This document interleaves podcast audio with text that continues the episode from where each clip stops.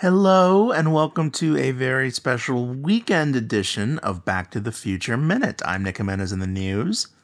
I'm Scott Carelli. Hey, guys. Hi. Not used to hearing us on a Saturday or Sunday. Yeah. Well, we're yeah. Well, we are here to uh, offer a uh, little sneak preview to uh, something that is normally exclusively accessible to members of the Dueling Genre Productions Patreon page, and this is of course uh, patreon.com slash dueling genre No, DGP. slash DJ. Okay, so You just just go to duelinggenre.com slash support. Duelinggenre.com slash support and uh, it is a episode of the podcast the other podcast that uh, scott and i do not writing Mhm. scott how would you define uh, not writing Uh yeah, I mean it's it's uh Nick and I I think this has come up on the show a couple of times but not not often uh cuz you know it's kind of unrelated to um uh to what we do on Back to the Future Minute. But uh Nick and I are writing partners. Uh we are we are screenwriters and we are uh, writing partners. And because we don't live near each other and we don't we don't get to really talk that much um outside of like podcasts uh, when we go to work on a script and we're going to talk about the script, inevitably the first like two hours of our conversation has nothing to do with what we're writing and is just about like whatever movies we saw or TV we're watching or books we're reading or music we're listening to or whatever. Like we're just talking about it's basically just Nick and I's friendship for like for like three hours or like- whatever every it's like every month. clerks every month Yeah, so we just we just started recording it and releasing it as this podcast called Not Writing, and it's now exclusive to our Patreon. It comes out once a month, and it's usually it's like two to three hours of just Nick and I talking about whatever. sometimes Like, getting a little too personal sometimes, sometimes. Um, there's always a cool It's also- song at the beginning also- that scott picks It's also important. It's true. It's also important to note that not writing is uh, very not safe for work. oh yeah no we we we curse on that one Yeah, yeah, we do we do curse on that one. We don't on Back to the Future Minute because we want to make it because it's daily. We want to make it like office friendly. Um, so we try and keep it PG thirteen. But uh, not writing is not meant for that. It's meant for more like your car ride without your kids in the car. Uh, so you should note that before you go and listen to this episode that's going to air and we're going to play in a few minutes. yeah Yeah. And this is all um, part of the kind of like forward push we're doing with our Patreon, which is now an umbrella corporation, but not that umbrella corporation that uh, encompasses all of our podcast productions, not just Back to the Future Minute, but also Geek by Night, which is our our child that Scott and I made. Um, it's, it's an audio drama about uh, friends who get superpowers, but it's really about transitioning from your 20s into your 30s.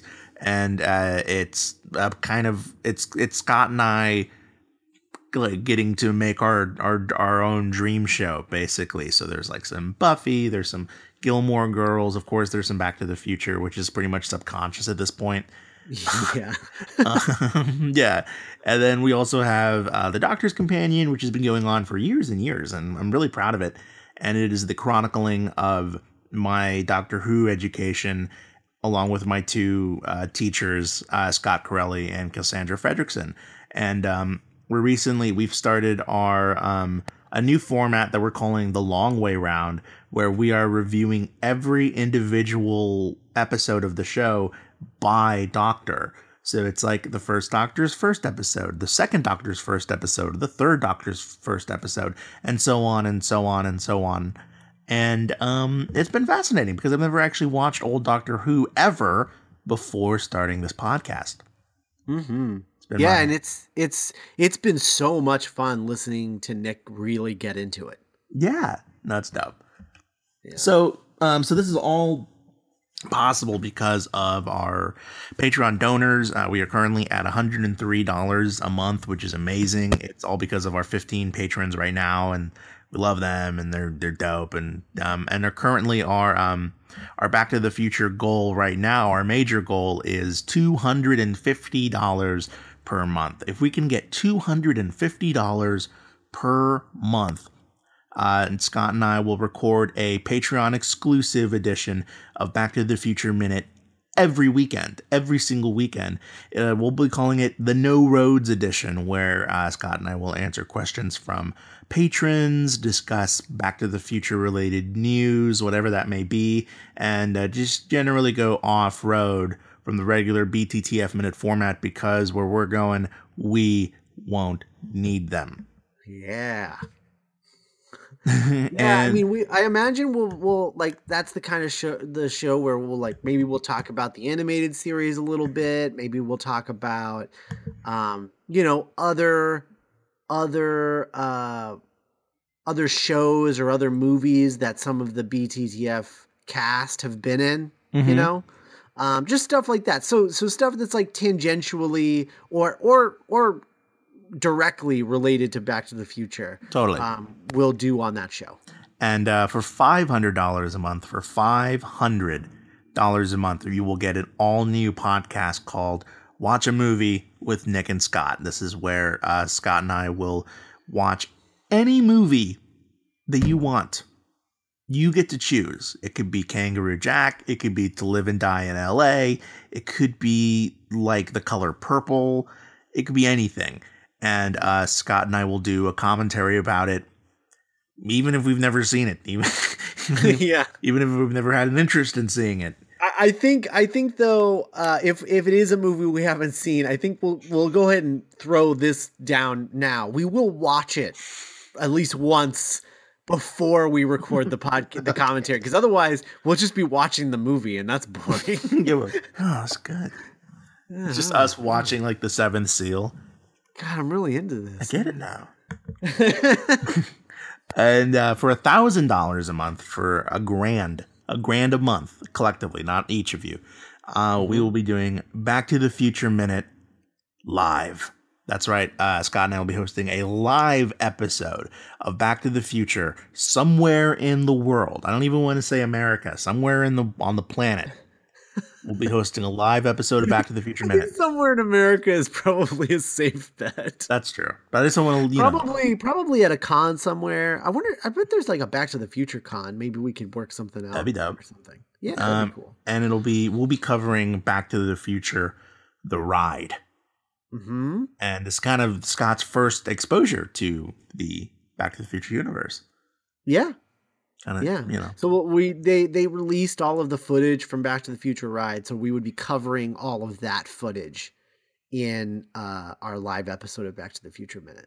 So yeah, so that would be at a con somewhere in America. But even if you can't go, it'll be made available as a podcast, and that podcast will be exclusive to all Patreon subscribers. Hmm. So you want that? You got to subscribe for as little as five dollars a month, and uh, we also that'll also include live episodes of the Doctor's Companion, where we'll be focused on the Doctor Who and the Daleks, starring uh, Victor C- Peter Cushing, Grand Moff Tarkin himself, and that yeah. will also be exclusive to Patreon subscribers. Plus, you get some stickers. Yeah, some stickers. Yeah, we're gonna make Back to the Future Minute stickers, which will be sent out for free to every patron uh, we have subscribed at five dollars or higher. Uh, same with Doctor's Companion. So even if you don't listen to that show, you'll be getting a Doctor's Companion sticker. Put them on um, your wall binder. Yeah, uh, yeah, totally. But that's not all because at once we reach a thousand dollars, we'll start making other merchandise. We will. Yeah. Yeah, all kinds of stuff: t-shirts, hoodies, uh, mouse pads, mouse pads, coffee mugs, um, just anything, paper. Yeah. Um, yeah, but but but, but we'll be making rolling uh, papers merchandise for all of our podcasts. So for Geek by Night, The Doctor's Companion, and especially Back to the Future Minute. So if you've ever wanted our mugs on your mug, oh, you're gonna want you're gonna want some Back to the Future Minute merchandise to happen um, and uh, that it, will happen at the thousand dollar level. So not only will you get a live episode of Back to the Future Minute at a thousand dollars, but we'll also start making T-shirts and stuff. It'd be interesting for there to be like a T-shirt of each season of Back to the Future Minute, like part one, part two, part three, and then Yeah. see which one like sells more, like which one people like more. Yeah, that would be. I, I mean, I my my guess would be the first one, but Oh, right, yeah, yeah. Um, and for Uh, fifteen for fifteen hundred dollars a month, for one thousand five hundred dollars every month, hmm Geek by Night will be renewed forever. Right. Geek by Night won't just get a second season; it will never die. It will become the first piece of creative work by man to never end in any conceivable way, Except for The Simpsons. except for The Simpsons. When at the end of all things, The Simpsons and Geek by Night will float in empty space, face to face, like Thanos and like I don't know, time. that one guy. One of the Eternals. Wesley. Yeah. Here we are at the end of all things. Um, Um, so yeah, but you know what? I'll I'll also say this: Yeah. if we reach the fifteen hundred, uh, fifteen hundred a month level, um, Back to the Future Minute is finite. Back to the Future Minute is going to end. We're going we're going to reach the end of the third movie, and then the podcast will be over. Except Nick and I know what we want to do next in the minute format. Yes. And if we reach that 1500 level, that we right now we know that we want to do that. We don't know that we are, but if we reach 1500 a, a month, not only will we do it, but we'll tell you what it is. hey, that's fun. Yeah. Um so we are so that that'll be a guarantee. Uh the sequel to Back to the Future Minute will be a guarantee if we reach 1500. And that's not all we'll get for fifteen hundred dollars, Scott. We will also get an, a one-hour live Q and A chat with the cast and crew of Geek by Night exclusively for you guys. So it'll be a live Q and A with Q's from you guys and A's from us, and uh, you'll also get a Geek by Night poster that'll be sent to every single Patreon on Patreon. And we're not talking about some cheap 11 by 17 poster. We're No. talking a full movie size poster. Yeah, some beautiful like Drew Struzan and shit. Yeah, we're gonna. Ke- Kevin is gonna draw up a, a, a movie poster that's like sort of Amblin-y, Mm-hmm. and it'll be for Geek by Night's first season, and that'll be sent out to every patron. It should be like a beautiful uh, Drew Struzan poster, but then like the words in white ugly font are like "Geek by Night," and they're going like down vertically. Oh, that'd be that'd be terrible. Uh, so- Um, and for two thousand dollars a month, for two grand, Scott and I will host a monthly live script reading with the cast of Geek by Night of any movie script, and that'll be exclusively for for Patreon. For example, so you know, like a few years ago, this went viral on the YouTube where like uh, they got like really legendary voice actors from the '90s to like read Star Wars from beginning to end. yeah, So it'd be like Pinky, uh, you know, if he was Luke, or like you know Elmyra if she was Princess Leia. right. We're gonna do that with the Geek by Night cast. You guys, I I love our cast. Our cast are so talented, and I would like geek out if we got to read like Clueless with like Morgan as like as Alicia Silverstone. You know? Yeah, a share. I but I will say I'll I'll throw this down now uh, to keep uh, interested parties. Um, we will do our, as our first script for the live script reading. We will do Back to the Future. We'll do the production draft of Back to the Future with our cast. Unless you guys would be more interested in doing one of the early drafts where Doc and Marty are video pirates. Whoa! If we did like a live reading of the 1967 draft, Yeah, I mean that's on my wish list of things we wa- I'd want to get to for sure. but like, and you guys could send us like who you want to be the voice of who. Yeah, absolutely. Like, That'd be wanna so get- much fun. Like at Chelsea Um, Marty McFly. Yeah, but there there would be so there would be uh there'd be lots of uh lots of like cool movie scripts we could do. I would love to do Ferris Bueller's Day Off at some point or Ghostbusters. Um Sicario. Yeah. yeah, Sicario. um Chris uh, yeah. But any but any any script that's sort of like dialogue heavy would be like really fun to do in that format. Mhm. Um, and uh, and we'll be doing that every month if we reach two thousand dollars a month. Yeah. Now for three thousand dollars a month. Now we're getting up there for three grand. Well, now we're reaching for the stars here, but this is America. We're going to be doing Geek by Night, the musical.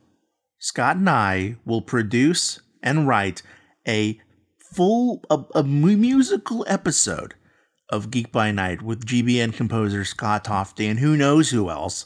And right. this episode will be released on the podcast feed for everyone, so everyone's going to get this.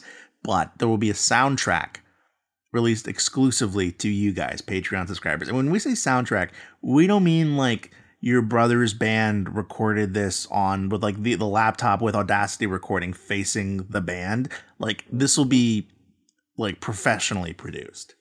That's why it's so expensive. That's why it's, why it's so expensive because we want to do it right. Right. If we if we were going to do it, we're going to want to do it right, and we want to get all, the entire cast into a recording studio and actually record an album. Mm-hmm. Uh, and then and then produce the musical episode um, with using the the songs from the album. totally. Know? Yeah.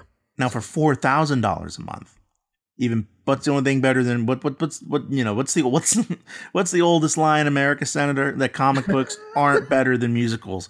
Geek by Night, the comic book. Scott, yeah. Scott and I will write a Geek by Night one shot comic book drawn by dueling genre artist Kevin Ziegler. The comic will be released digitally for everyone, but if you're a Patreon subscriber, if you just subscribe, you will get that comic for free, a digital version of that comic for free, legal and free, with original artwork by Kevin Ziegler and original Scott Nick comic dialogue in the universe of Geek by Night. And if it does well, uh, and people seem to like it, and and it and you know the patrons like it, and and it sells pretty well outside of the patron. Like I wouldn't be opposed to doing more than one. You totally. Know? Like maybe we could make it a quarterly thing where we come out with one like every four months or something. Yeah, and it could be it could be anything. You know, yeah, it's, it's a comic book. Yeah, Ever totally. want to see Lorelei Swift operate a Jaeger? Yeah, that can happen. That'd be the that'd be the place to do it for sure. Mm-hmm. And uh, for five grand, five thousand dollars every month. What? Yeah, this this is where we start shooting for the stars. Honestly. Yeah, I mean, yeah, okay. This is like pie in the sky, like wish upon a star. But for five thousand dollars every month, we will produce a Geek by Night live stage show. Now we're thinking a little bit more thrilling adventure hour than Hamilton, but like still, right. you know, like yeah. It'd be cool. And we would yeah. and you know, you know, me and look, you're you're about to find out how much Scott and I love old school audio dramas if you listen to Geek by Night. But we we would I have a feeling we would do something really cool with this. Yeah, I think so. I think totally. once people listen to uh, the new episode of Geek by Night, they'll understand how cool we could do a live show. Mm-hmm. Um, hint, hint, wink, wink. And for finally, this is the big one. This is our. This is the ridiculous one that I was like, it's like sure this why not? Whatever. This is our Catalina wine mixer, you guys, for ten yeah. for ten thousand dollars every month if we make 10 grand every month if you like hitch our hitch hitch a hitch a single wagon to our star for $10,000 a month geek by night will bring that live stage show on tour and we will tour yeah. the country and do that live show for you guys probably a tour of like cons or something yeah like, like cons or like you know um places that aren't north carolina right and and yeah, it'll be fun. It'll be really great. Um, yeah, so that's but that's way far in the future. Um, yeah. but um, so right now we're at $103, which is already great. And here's some of the stuff that you can get depending on how much you want to donate. So for you know five dollars a month, you get bonus features. So that's sort of like the um, you know the the the the, the title. I don't want to think about title, but you know like the kind of you get. um, it's, it's like the ba- it's the basic the basic package the basic package, which is everything, all of the goals that we talked about, all of those goals are included at the five dollars five dollar level. So if you are pledged at five dollars, you're gonna get all of that. Totally. So for five dollars a month, you will get exclusive access to all of that, plus the Geek by Night original score by series composer Scott Tofty, Geek by Night scripts for every episode that'll be given to you every month in a PDF format, an ad free omnibus edition episode of Geek by Night that'll only be available to us. And we actually already have the first three already there, right? First four. First four. So the first yeah. four ad free omnibus, you know, director's cut editions of Geek by Night episodes every month. And uh, exclusive commentary with hosted by Brian Brown, featuring us and, and, the cast and the writing staff and the director. And we'll be answering questions and just talking about what just happened. And this is kind of born out of a you know Scott's and I love for like you know the official Lost podcast, and unlike the Better Call Saul podcast. And mm-hmm. you know we we love it when the people who make our favorite shows do that for us. So we we thought it'd be cool to do it for people who like our show. And uh, you will also you will also get an exclusive not writing podcast, which is you know we've already talked about a lot, and you'll be getting that for free every month at just five dollars a month. Now for ten dollars a month, mm-hmm. you're gonna get all of that. But I'm not gonna repeat. Plus, a chance, a drawing to win um, a, a chance to be uh, a guest on any of our podcasts, The Doctor's Companion or Back to the Future, and, or a yeah. speaking role uh, on an episode of Geek by Night, and we'll pick one winner every month. Mm-hmm. You'll get one entry per month at the ten dollars level, Absolutely. ten dollars or, or, more level. And for fifteen dollars a month, you will get two entries. Mm-hmm. So you get double the chances for ten dollars right. a month. Right. I mean, for fifteen dollars a month. Right. And for fifty dollars a month, you are now an associate producer. So add that to your resume, and you will get all of the bonus content, three entries into the monthly uh, drawing, so up in the odds. You'll get an associate producer credit on Geek by Night and all of our shows, and a special thanks in every single podcast episode while you're subscribed at that level. So for every month that you're subscribing for fifty dollars a month, cool. You know what I mean? But if you ever decide not to, that's totally cool too. You're not like locked in forever and all time for whatever. Mm-hmm. Yeah. And right. that also goes for our $125 per month. At that point, you are a an associate producer plus. You've done it. You've reached the top of the mountain. Enlightenment is yours. Say hello to your true self. You are entitled to all of that bonus content. It is legally yours. No one can take it away. And plus, you're guaranteed a guest spot on the podcast of your choice, not writing The Doctor's Companion, Back to the Future Minute, or Geek by Night. And you'll get a special thanks in every podcast. Plus, finally, you will get a 8.5 by 11 inch art, original piece of hand signed art by Geek by Night, hand, dueling hand signed and hand drawn, signed and hand drawn by Kevin Ziegler, and it could be any drawing from the Geek by Night, Doctor Who, or Back to the Future universe of your choice every month. Every month. Every month. Yeah. God, I feel like I'm in the 700 club right now. I know, right? I know. um, but yeah, uh, that's that's everything that's going on at Patreon. I know that it seems relatively Geek by Night heavy, and I know this is the Back to the Future minute feed right now it seems like it's that way, but it's just because our first goal on our literally our very first goal, um, our goal that we're we're already like uh two fifths of the way to reaching.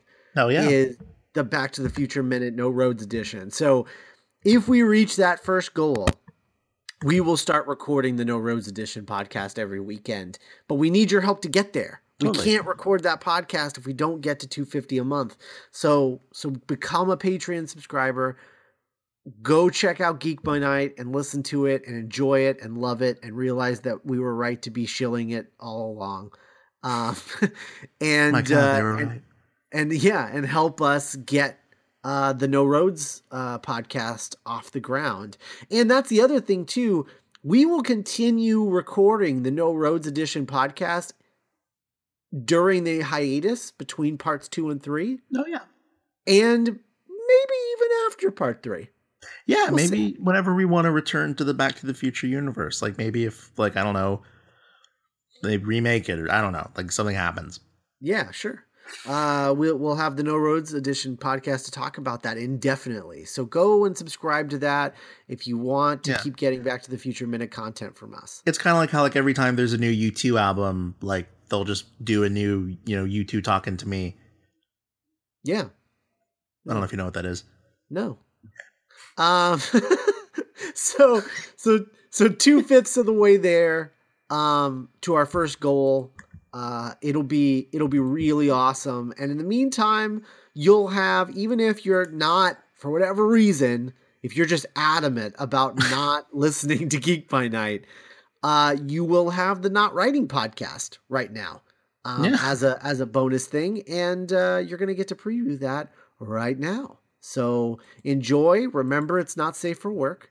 Nope. Uh, and uh, listen to us talk about what did we talk about in this episode? I don't know, man. Yeah, I don't know. I pitched a He-Man movie. You did. that. Oh, now I remember. Yeah, you pitched a really good He-Man movie, and um, we talked about Civil, War. Yeah, Yeah, we're good. It, it's a Uh, long one. It's a good one. yeah, it's a good one. So go. Uh, so just keep listening, and uh, we will talk to you guys on Monday. Bye. Bye.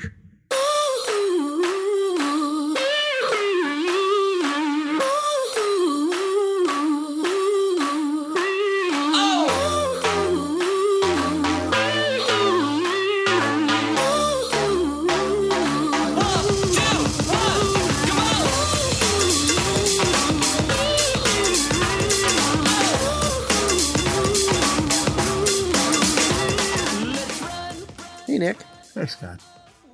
how's it going? It's uh, it's a gloomy day outside, Yeah, it is here too. cloudy and gray. But Mhm. I'm I'm I'm almost kind of pumped about it because it's just such an excuse to stay inside, you know, and watch Grace and Frankie on Netflix. Have you started that yet? Have you started season two? Uh, yeah, I I started season two. I'm not. Um, I've I'm not just seen. I, I've just seen the first one. Yeah, I've I've seen the first three. I think I don't. I I'm not liking it as much as I liked the first season. Okay, is it I- because of like something they're doing, like in the plot? Yeah, there's like no conflict. Oh, gotcha. There's like absolutely no conflict, which is something that you hear Tumblr want a lot, but they only want that because they don't know what they're talking about. Um, yeah, but that, but that, that that's a show that I can see very easily, like that being a thing, you know, because it's already it's already such a comfortable show, like such a slow and easy show. Yeah, I I don't know. It wasn't. I don't know. It wasn't like that last season. Well, yeah, yeah, because like last year had so many wonderful like, like you know, farce and like grief and like breaking up and like renewal. You know, like I almost think like imagine if Grace and Frankie was like a two hour and five minute like like Nancy Meyers film. You know. Uh huh. you know because like you know like walking watching the end of that first episode with like robert going in to get like you know open heart surgery and like saul and like they're married i'm like man that's like a really beautiful ending Like, yeah. i was like oh, yeah you know what i mean like, uh, Yeah. kind of similar to glee like i've i've said this many times but like that first season of glee is almost like a really great like five hour uh or you know 22 hour like high school movie Sure. and like everything after that was just kind of like okay It, everything after that was like um, uh, Pitch Perfect too. yeah it's like following jackie robinson after he retires Uh huh. yeah, then he got some barbecue every sunday yeah he invested in some you know local businesses Yeah. I don't know. I just I it's it doesn't it's lacking conflict this season and totally and I'm not um I think it's uh taking something away from it yeah personally. that's cool i mean that, that means i can just like eat i um i, I i'm, I'm kind of anti binging on stuff lately uh-huh. like i'm purposefully like unbreakable kimmy schmidt you know Yeah. like like one of the you know it's almost kind of like um like felix F- felicis you know that harry potter potion Uh, I'm not familiar with it's the one that slughorn gives harry in um half blood prince that makes him feel like really lucky and he's like hey I don't remember. yep but that thou yep but thou I haven't I haven't read that book since it came out. So gotcha it's like the Um, night it premiered. But so. what, what I meant to say was that each each individual episode of Unbreakable Kimmy Schmidt is like capable of such joy that Mhm. like I don't want to just binge it all in one day. Like I purposefully like okay, I'm only gonna watch like one a night, maybe two, because I want this yeah. to last. You know, I didn't really like the second season of Kimmy Schmidt that much either. I liked where it ended. I liked where it ended. I liked the finale, but like Getting there was weird. it was. It wasn't it wasn't my favorite. And honestly, there was like two or three episodes in the middle where uh the older lady, what's that character's Oh, name? Oh, Lillian. no, not Lillian. Oh, not that oh, old. Oh, No, um, um, no, what? Mrs. White? Yeah, where Mrs. There was like two or three episodes where Mrs. White wasn't on the show, and it was like the greatest thing ever. yeah, I mean, I can't. I don't like her. I didn't like her on Thirty Rock. oh, I love Jane. I don't like her on this. I didn't like her on Ally McBeal. I Like it. I just don't. yeah, yeah. I'm not. I, I don't, I'm not a fan at all. I love and, Jane uh, Krakowski. I- But I will say, I was kind of just like, she's at her best when she is not even an antagonist, but just like a source of conflict for Kimmy. Like, I have a problem and that you have to add to your problem, you know? And like, that's always great. But whenever it's like her dating um uh, uh Mr. Show guy and like David her, Cross. David Cross, thank you. And like her like, you know, setting up for the party, you know, that's when it was kind of like, okay, well we don't really it's it's, it's like having an episode devoted to like Quagmire on Family Guy, you know? Uh, It's like we don't really yeah, I don't, and I really hate the Native American thing. Like, it's not funny. I get what's It's not. I don't know. I don't know who on that staff thinks that's funny, but it's not funny. Well, yeah, I mean like and the punchline is like, isn't it funny that she's white and like not Native American? Yeah, And, and like I get how that could be funny for like a like a 10 second 30 rock flashback, you know? yeah. Like that great scene where um Alec Baldwin played Harriet Tubman in like Tracy's dream. Mhm. But uh but yeah, no, but then it's like having just having to keep going back to it. It's like it- it's it's so brazen how they like just keep showing the thing that's making so many people mad. Like choosing to. It's so Yeah. weird. Yeah. Um I mean, the only good, the only good thing that came out of it, I thought, was uh, how he she like rejects, um, she rejects uh, David Cross's family because they're the owner of the the Redskins, yeah. of the Redskins. That's the that's the only part because it's like positive, I guess. Like it's kind of positive, but most of it is just I love the actors that play the parents. They're so great.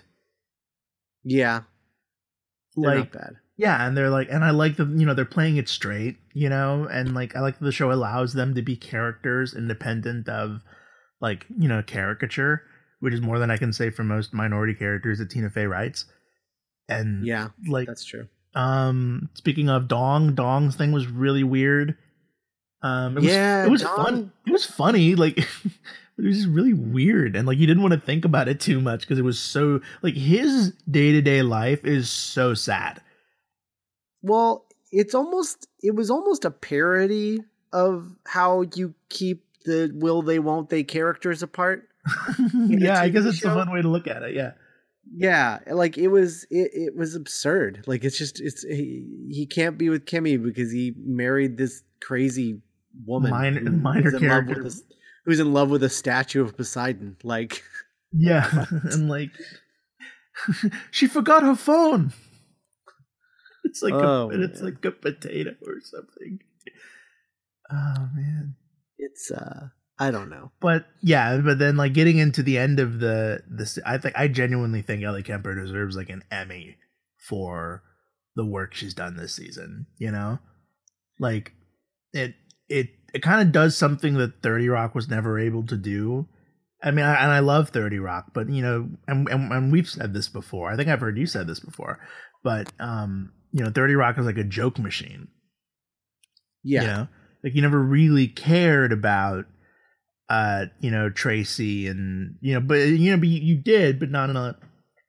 But I think that Ellie Kemper's performance and you know, the show's writing is giving Kimmy Schmidt a depth that 30 Rock never had, you know? Yeah, I would say so.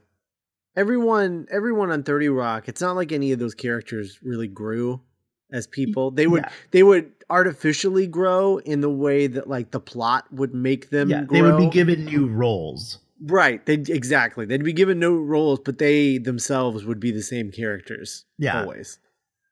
It was, Um, um, yeah, whereas there is there is like actual legitimate character growth. I think my favorite part of the whole season was uh was uh Titus Oh, That's Titus's boyfriend. Yeah, they're, yeah, they're- Titus Titus dating that guy. Like yeah, that's that was my favorite part. and like Titus like being worried about like being happy and like Mhm. all that was really great and like Lillian was so so so great. Um it's amazing. And uh yeah, yeah, and like Lisa Kudrow as the mom was a little I don't know, it, it messed me off like age-wise.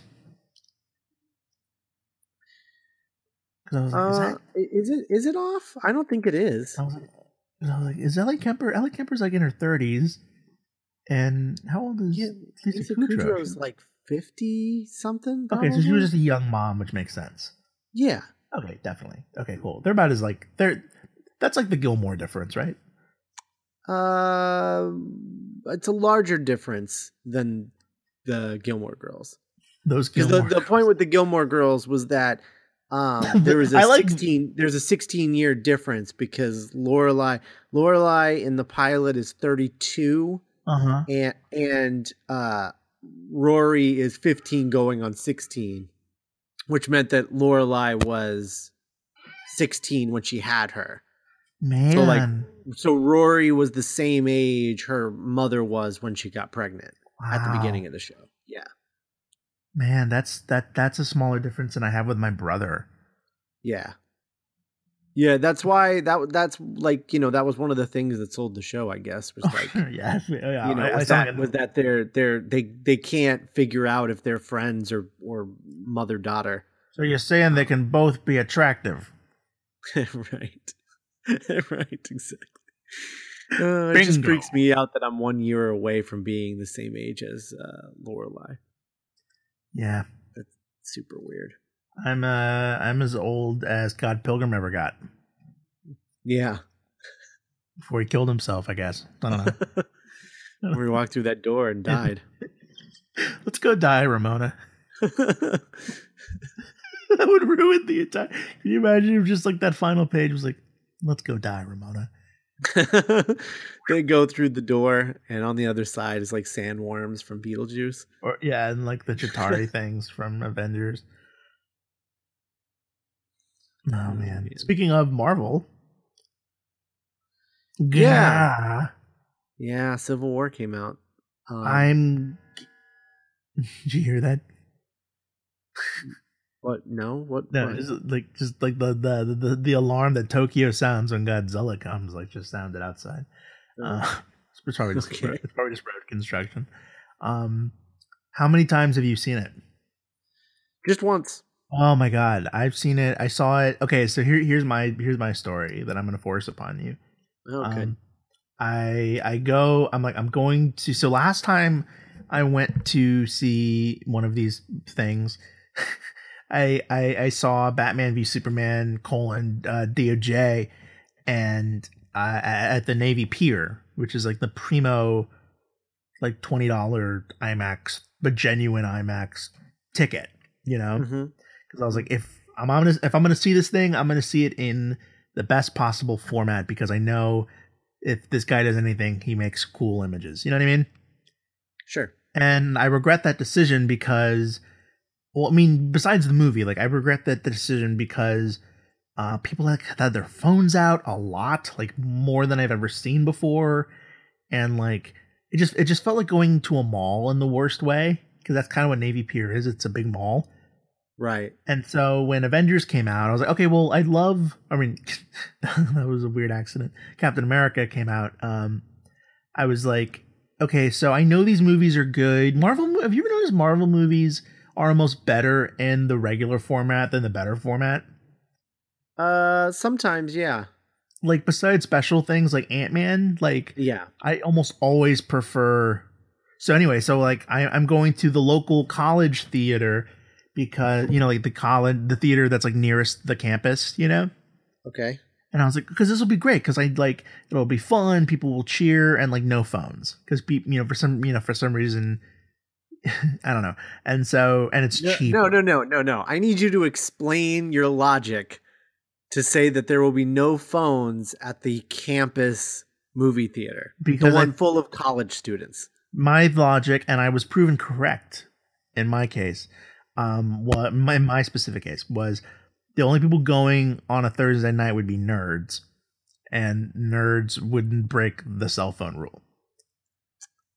Okay, That was my logic, and I took a risk, Mm-hmm. but it's a kind of a bohemian campus, you know. uh huh. But and so my plan was to go to the nine o'clock um showing that was Uh-huh. in 2D. Uh huh. And so I'm like, okay, boys, I said to my roommates, I'm going to be awake. And then I took a nap. And then I woke up and I was like, what time is it, boys? And my boys, while playing Dark Souls 2, were like, it's nine o'clock. And I was like, gore damn it. So I had to go see the 930 showing. And the 3D was so bad, Scott. Oh yeah, no. I mean, Marvel 3D is not good. And like, you know, two people run that whole theater, you know? Yeah, Like, who knows when the last time, like, any They- work, you know what I mean? yeah. The, since they've like upgraded their 3D or Yeah. or, like calibrated it or whatever. So, and I, for uh, for reasons, I had to be home earlier. Like, I, I had to be like, oh no, I have to leave like right after the movie ends. So I didn't get to see the post credits. Okay. And what, but I did that on purpose because the very next day I went to go see it again. And this time I went to go see it at the ArcLight, which I normally avoid because tickets are like twelve dollars. Mm-hmm. But I did it in 2D, and it was Mhm. incredible. I thought that That's the blood, cool. I thought that the blue blood bags were discs. Oh. Like that first scene, like the reveal, they, I thought they were like really big computer floppy disks. Oh. And I was like, what the fuck are those? Are those like like what? And then I saw it the next day and I was like, those were blood bags. oh, that's some bad 3D. Yeah. Um and then I saw Have you noticed that Yeah. they've been cutting back on 3D screens though? Yeah, no, they're slowly phasing it out. Yeah.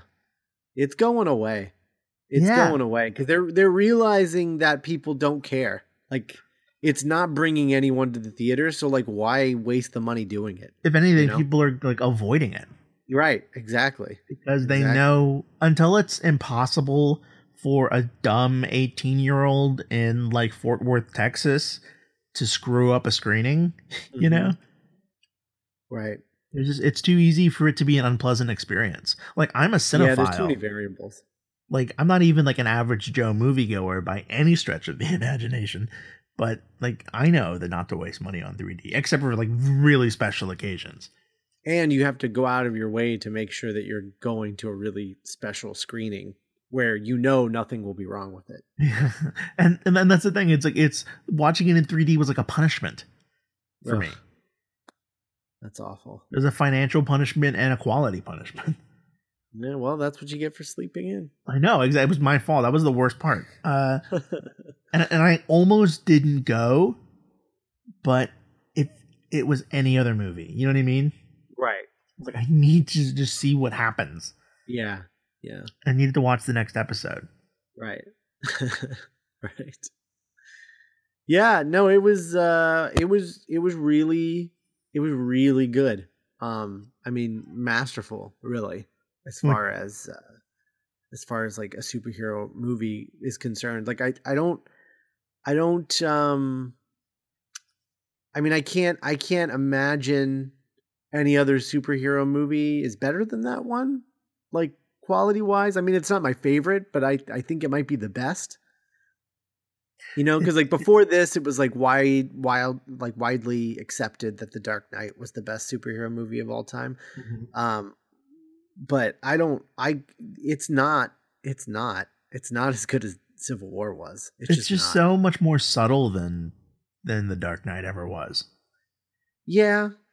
There are parts in the Dark Knight where it was like the Joker and Batman were comparing each other's like undergrad thesis. right. and and and I feel and you know it was so yeah, and like I, I it was like it was a it was a big fun candy coated blockbuster that didn't give you any easy answers going home. Yeah. Amazing how they did that. Yeah, no, and and it's it's crazy to me that we are now I think like 21 or 22 films into the Marvel Cinematic Universe mm-hmm. at this point and they are just now they've just now gotten to the Empire Strikes Back. Yeah, that's incredible. Yeah. And it felt like oh my god, I've never wanted to be beside you in a movie theater more than watching Spider-Man like in that fight. Oh, dude! Well, when well, even just when when they said uh he, he said like we don't have enough people, and he and Tony like kind of does that smirk or yeah, whatever. Yeah, he was like, like well, "Where's yours? Downstairs. Where's yours?" Boom. Yeah. Yeah, Queen. yeah, and then it says Queens, and I literally like I I clapped, like I was so happy. I was like, finally, because they waited like yeah, we we were like a solid ninety minutes into that movie before Spider Man shows up or Iron Man. Oh yeah, yeah, like in the suit. You mean yeah, yeah, and like in the suit, right? The totally. armor. But yeah, but no, like yeah, like it was, and it it, it was such a beautiful left turn. Mm-hmm. Like it just all made such beautiful sense Mm-hmm. Because he just like it, you know he just had the pictures already, and like the whole like he was he was about to tell Tony his origin story, but then just gets cut off. You know? Right. Right. Right. Well, and and then there's just like there's the thematic relevance because what what one thing that is driving me crazy is mm-hmm. everyone I, I see a lot of people saying like, oh, Spider Man was really good.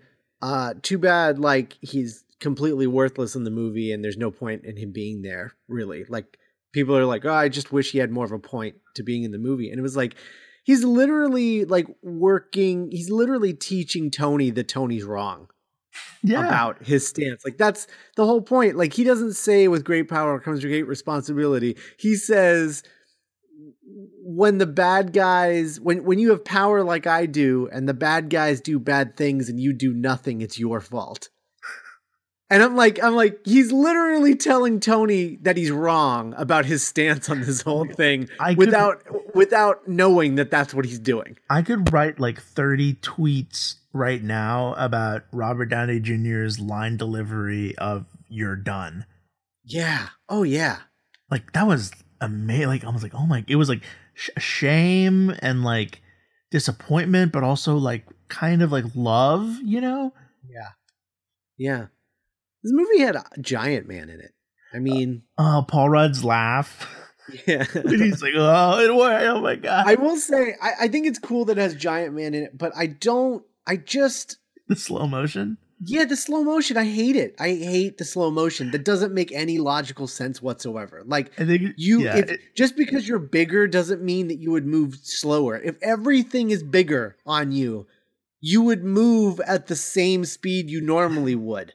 Like I uh, why would you move slower? Like it doesn't it doesn't that doesn't make any sense. Like I think that's why I always liked um the way that like trolls and stuff would move in Lord of the Rings cuz they move fast even though they're big. Oh right, yeah. They they move at full speed because Peter Jackson was like, well, yeah, they're big, but they're they're not like yeah. Why why would they be slower? That doesn't make any sense. It almost reminded me of like like something out of the 60s, you know, like Godzilla. Right. Like, right. Yeah. It, yeah, um, it, it's weird. I don't, I, I don't, I don't like that. I hope that if they do Giant Man in Ant Man and the Wasp, mm-hmm. uh, they don't repeat that style. Sure. Um, like I, I hope he he moves at full speed. And I'll say it, I like his old mask better. I, I, I like. I, I, think I prefer his outfit in Ant Man like more too. I think I liked his costume a little bit better but yeah i don't i don't like i didn't like the the, the helmet. the apple mask that he's yeah. got in this movie. Who made that? Like did tony make that? Like uh, or is that just like another Pym yeah i think they just upgraded it because i like you know he hadn't Pym. upgraded his costume since the 60s or where whenever oh that's true. He did use the same costume didn't he? Yeah. That's so funny. they they probably just made a new one. Yeah um, and it was really what a what a great move like deciding to hold off on the wasp. Mm-hmm. Because it just I don't know. Like I like I mean how that I think that's a cool example of the Marvel bullpen that's happening. Yeah. You know, of like oh man, like I, I was reading a uh, I forgot which one they were interviewing, but it's like yeah, like you walk down the hall and there's James Gunn. You walk down the hall and there's like the Russo brothers. You walk down the hall and there's like Scott Eric Scott Derrickson. Right. I was like I would to be like getting those dudes coffee right now. You know. I know, right? I I uh yeah, no, I think that's really cool. I I like how they're doing things over there and it seems like uh Kevin Feige he he's got his guys now. Like it it just seems like he knows what he's looking for Yeah. in in filmmakers and all the filmmakers that are signing up with Marvel are they know what they're in for now, you know? Yeah. So I don't I don't think we're gonna have a lot of because I think I think if anything the the Ava DuVernay is that how you, say her name DuVernay? Apparently, I've been saying it wrong. Yeah, but it, apparently it's Ava DuVernay or Varney. Okay, DuVernay. Um, so like that that situation, all that did was teach me that Kevin Feige's putting it all on Front Street now. You know. Yeah. Where he's just like, look, you can do a movie here and it'll do your career really well after you leave, but you're not going to have full creative control because that's not how it works here. Yeah. And and you're either up for that or you're not. And if you're not, there's the door. It's okay, no hard feelings. You know? We'll, find we will find someone else. Right, exactly. So like I, I kind of I, I like that because it seemed like before this they weren't doing that. And that's Yeah. how you got the Alan Taylor situation. That's how we ended up with Iron Man 2 is like That's how you lost Whedon. That's how you lost Whedon, exactly. Um That's how you and ended up with. Age of Ultron for that matter. But yeah, so like I, I think I think that And this is even better than Joss Whedon being the you know the you know the Robert Duvall of the Marvel. You know that that like the like the Godfather of all of them. mhm. Like this is almost weirdly better that they're it, it, it it's very socialist in a way. Yeah. No, no, it works it works really well. And and you know, and then you have what? You have like the one guy who's basically getting to do kind of whatever he wants. Um Yeah. but that's because he's working with characters that aren't really involved with anything else. So, Yeah, he, he kind of lucked out. Yeah, yeah. Well, he didn't luck out, but like he he kind of like he very cleverly like won the most land. You know, Mhm. Right. like I don't have to mention anything. right. And So, I. I think I just think uh, I, I I I do like what they're doing over there, and and I think that there's a way to have your cake and eat it. yeah, Uh, but I don't, and and I think that's what what Warner Brothers and DC are trying to figure out is how to give filmmakers creative freedom, but also control the tone of their line. Um, Mhm. and they're they they just they haven't figured it out yet. Totally. But oh man, like Black Panther's on the way. Black Panther, I I don't know what that movie's gonna be. I'm No. very curious. I'm very curious Like, what that movie's going to be because going to be- honestly, Yeah, honestly, this movie, like everyone is talking about how great Black Panther is and how great uh, T'Challa was, and I don't disagree. Hmm But when I look at that character, the way he's portrayed in Civil War, Mhm. I don't know how you make him the lead of a movie and make him interesting. sure. Like I, because he's he's you know he's kind of just like a like kind of like a bland like He's Thor without the jokes. right yeah he's kind of Thor without the jokes uh, with with with an additional like political vibe to him Yeah, you know where where he feels like a politician and like like politician slash royalty with that little bit of of like thor with no jokes and so i don't know how you make him the lead of a movie and make that movie interesting Here's I, I just theory. I, I'm I'm just curious. Like I feel Okay. like you'd be better off with like a Falcon or or even a War Machine movie. Um, So okay, so like here's and this is just me, just just me talking out loud. well, What if? So you know, we had that post credit scene where you know Bucky goes back under because he's like, I prefer the depths. right At, in Wakanda, yeah. Take me away, Lord. What if So what if in Black Panther people find out that they that that that Wakanda is is is, is providing sanctuary for the Winter Soldier, and then they come after him, and then they have to frost or defrost Bucky, and it's like friggin' a two hander with Bucky, but like sassy, snarky Bucky and T'Challa. Mm, I think people will complain about that because their reasoning will be like, "Oh, so you couldn't just make a black superhero movie? You had to you had to make a white guy the main character." Well, no, I mean it, will be called Black Panther, but like yeah, be, but I'm, like, I'm just saying why that would be a mistake. Like yeah, oh totally. Yeah, at least at least for the first one. Like that would I feel like that would be a good like like Wakanda versus the world over over Bucky would be like a good like Black Panther 2. Sure. Maybe, but like the first Black Panther, I feel like you got to go full on like eh, the whole thing revolves around Wakanda and and uh, T'Challa. Yeah. I will say they have they've they've quietly built a really cool ensemble like Martin Freeman and yeah. Andy Serkis who we know is coming back. Right. Well, um, theoretically. We don't theoretically. know that for sure. sure. Yeah. Uh, yeah. Tessa Thompson. Wait. No, she's not black. She's not in Black Panther. Oh, no, she's in she, Thor. Yeah, she's in Thor. She's playing Valkyrie. Sorry, I got I got my I got my uh I got my uh Ryan that, that that's that's a I I kept making that mistake at first too because Ryan Coogler, yeah, Ryan and her have that connection and so it's like, oh she must be doing that oh no she's not oh that's weird but I bet I bet he saw Creed though uh, Taika, you bet who saw Creed? Taika not. Oh, yeah, sure. Um, um, yeah, I don't know. I'm I'm excited for Black Panther because I have no idea what it's gonna be. Mm-hmm. I think that's mo that's that's what I'm most excited about it. Um, uh, it'll be it'll be interesting. What if it's like a know. like a friend like what if it's like a Shakespearean like drama? I don't want that. That sounds boring. But like a cool one, like Macbeth. but a cool one. We already have the the Shakespearean family drama with Thor. You yeah, don't need another one. We don't. We don't we need, another one. They needed to do another genre. They need. We need two else. of them.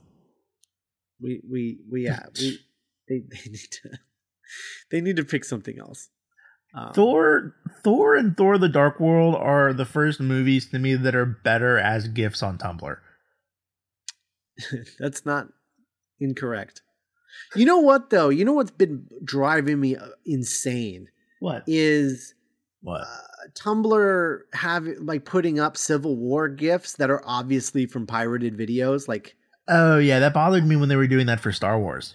Oh, I hate it. I hate it. Yeah, I hated it for Star Wars too. I hate it for Civil War. It drives me nuts. Guys, every time you re you reblog one of those gift sets, you're you're basically giving a thumbs up to piracy. That's what you're doing.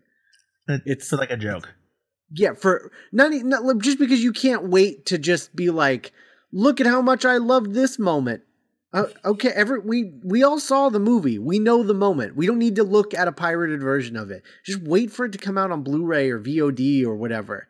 Yeah. Like at least at least work under like some kind of assumption that you're using legal means to obtain these gift sets. Like don't use pirated copies. It's gross. I've Stop always it. been just like why were you I've never why would you have your phone out in a movie? You know, so that you could so that you could be the one who leaks it. Yeah, I, I guess it's just like if you're like a fan, that's such an unpleasant way to watch a movie. You know. Well, I mean, there's people who there are websites devoted to pirated comics, and and oh, people, well, that's just people. Those people suck. Yeah, people are just reading pirated comics, comics that people just scanned into a computer. And the thing that's really really shitty is that they're up usually a day or two before they're in stores, which mm-hmm. means that it's either retailers doing it, which is just them eating their own business for no reason, or it's people at it's it's workers at Diamond who are just stealing copies of all the books and putting them up at the mm-hmm. distribution level. So like yeah. it's just it's gross. Like what why? Why? Why would you want to do that? Why do you care? You're not making any money off of this, so what are you doing? And it's just like it's like this weird, gross, like liberation of capitalism thing that some of yeah, these It's like, I don't have to pay big Marvel for my comics. And and neither do you. I'm a man of the people. And it's just like Jesus. I was watching this documentary about the deep web guy and uh how he went to jail. And um yeah, no, I mean it's it, it it's a fine line between like an Edward Snowden kind of like whistleblower and like like a thief. Yeah. You know? It's true. It's true. I don't uh, know. It's gross. Um but uh yeah, I I uh I I did. I really really really loved Civil War a lot. Um I think it's really silly that it's a Captain America movie. Sure. Uh, like it should have just been Marvel Civil War. Yeah, or or or Avengers Civil War or something like that and they should have just had um Age of Ultron be uh Iron Man 4.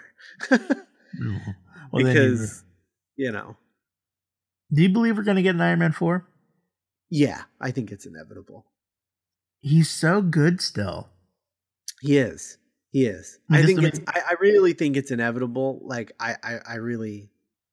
I'm not. I'm not. I my my thing is like I don't know who's going to make that movie. Is is the only thing, because it would have to be someone that Robert Downey Jr. has worked with before. Mm-hmm. And I feel like the only people he's worked with before have already made Iron Man movies lately. It's like the only other guy is like what the the what is, what is his name? David Dobkin is that his yeah, name? Judge. Yeah, for, from the Judge, and like nobody wants that guy to direct an Iron Man movie. I don't want that guy to direct the Judge. Yeah, right.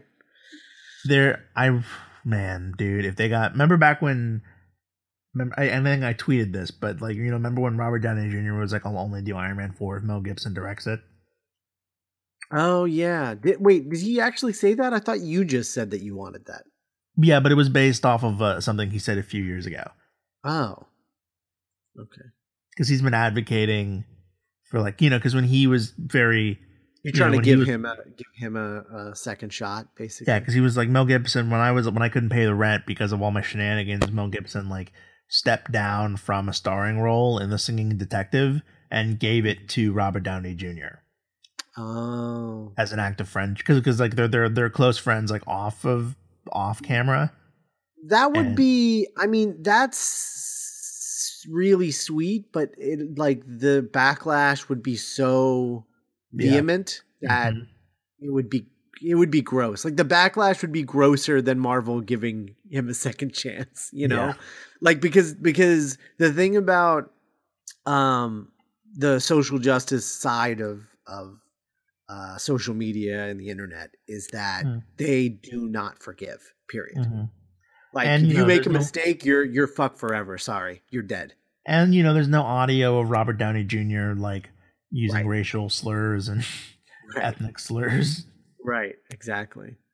Uh, uh, so a, the only other a, person would be like Guy Ritchie. A Guy Ritchie Iron Man would be interesting. A Guy Ritchie Iron Man would be interesting. Um, or you know, asking maybe get maybe get maybe get uh, the Fabs back.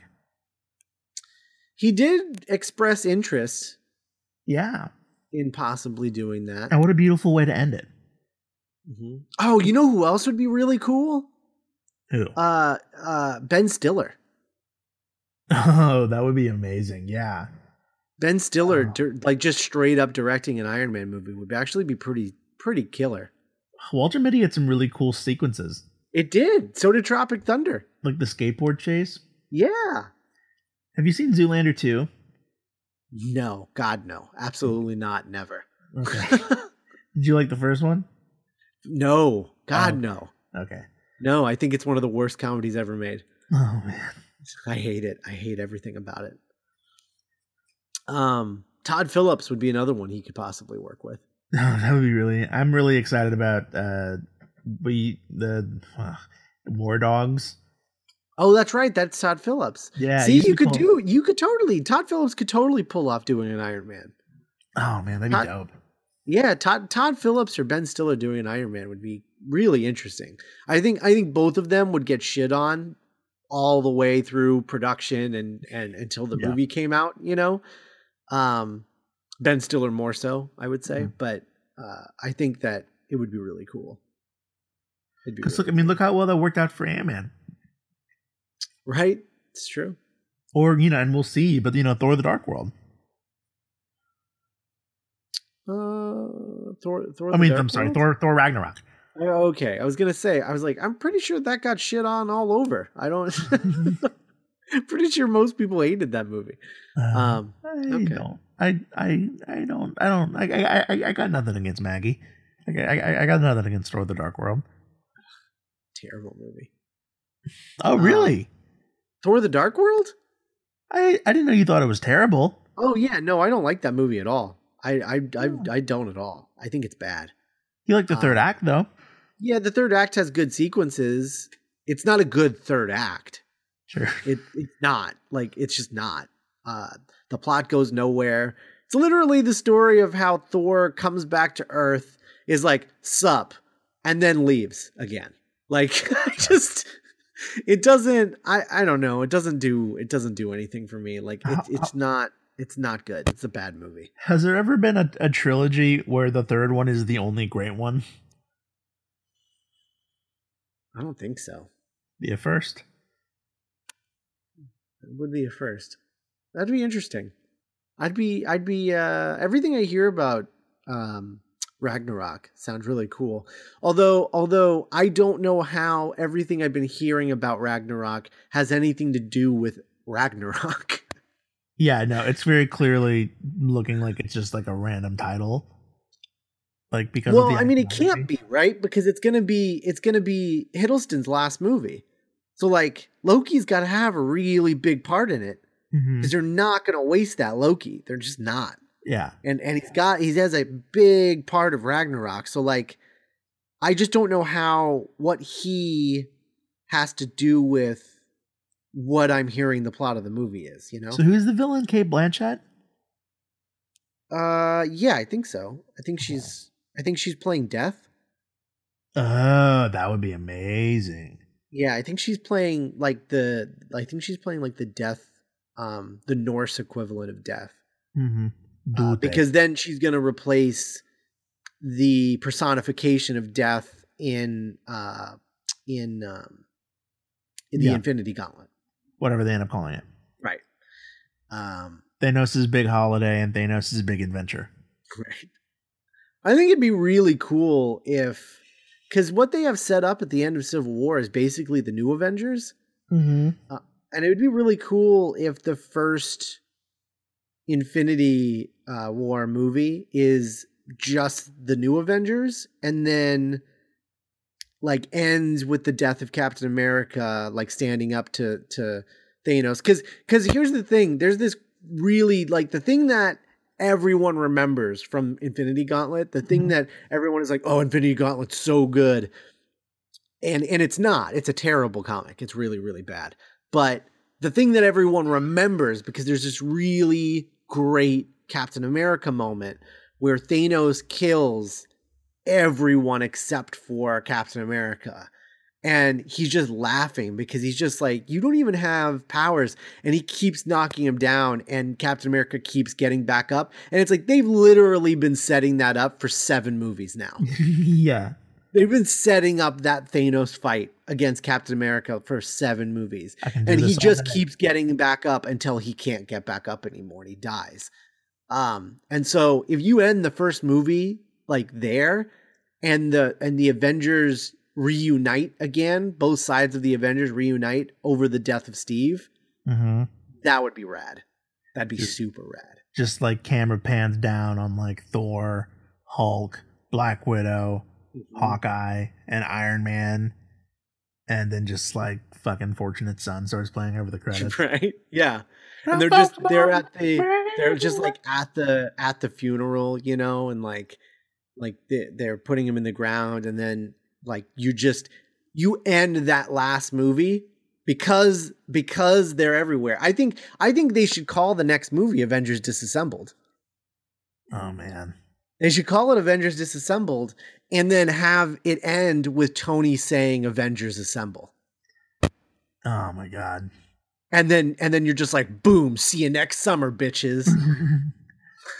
Uh, man, that's like Fast and Furious level amazing. Yeah, right? Yeah. Yeah. No, that'd be that would be great. That would be great. Um, I, hope, I hope Thanos is like working at a diner, and then like, and then like Death comes in on a motorcycle. He's like, cool. This uh, is this a is this like a, a Fast and Furious reference? Double cool. okay. And then Death orders a milk. Death orders a milkshake. I don't know what that is. Pee Wee's Big Holiday.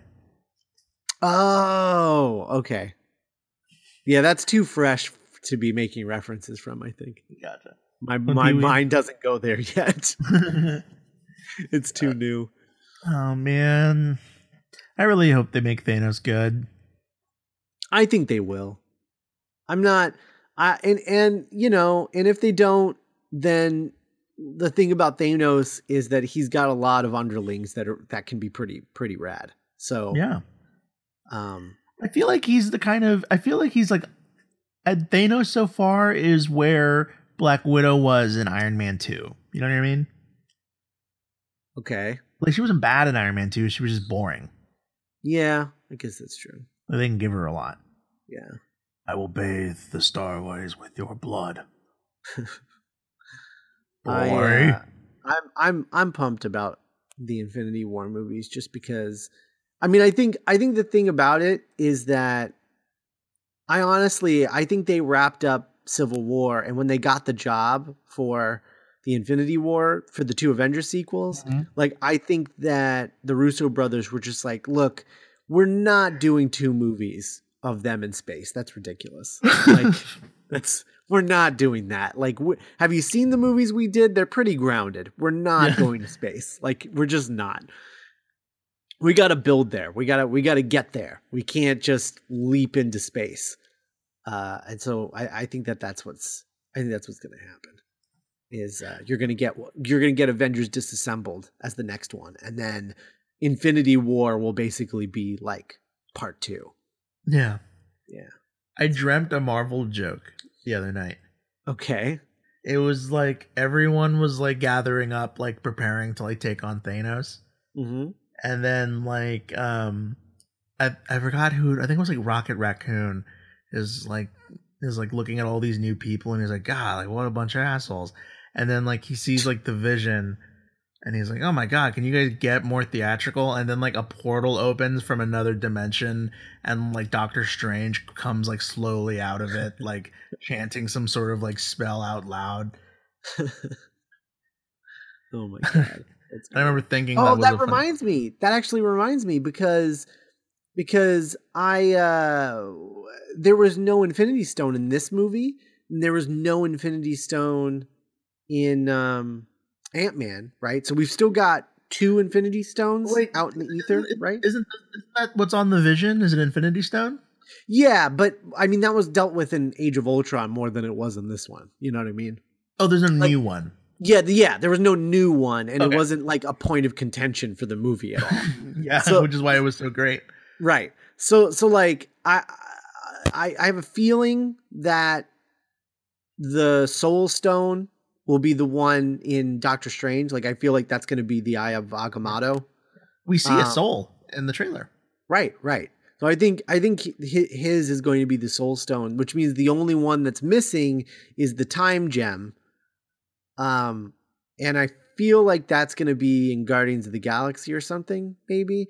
But I, I, I, the other thing is, is like if the Eye of Agamotto isn't an Infinity Gem, I wonder if of the next Avengers movie is going to be sort of like this race between the the Tony's Avengers and Steve's Avengers trying to find this last stone before Thanos does, you know, Oh man, yeah, like an uneasy alliance.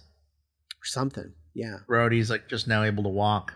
Or not even an alliance. Like they're not even aligned. They're both separately chasing after it. They're trying to beat each other too. Oh, weird. Wow. Yeah. Yeah, because we don't really know what the new situation is going to be after Civil War. Mm-hmm. It's true. Like, I because like, okay, so what what how do you interpret the ending? What do you mean? Like, so so what do you think happens after they cut to black. Oh, he breaks them out. Yeah, he breaks them out, and then is He breaks them out, and they become the new Avengers, the the Bendis team. led by Captain America. Yeah, led by well, not by Captain America because he's not Captain America anymore. He'd be, I mean, God, I hope they don't do like Nomad or something. But I I imagine he'll be one of Steve's other characters. Mm-hmm. Um, but I don't I don't think he might just be Steve Rogers. Like he just might be Steve Rogers. I don't I don't think he's gonna be in the costume again, at least until like the end of that movie. Of, of See, I think he goes. AWOL.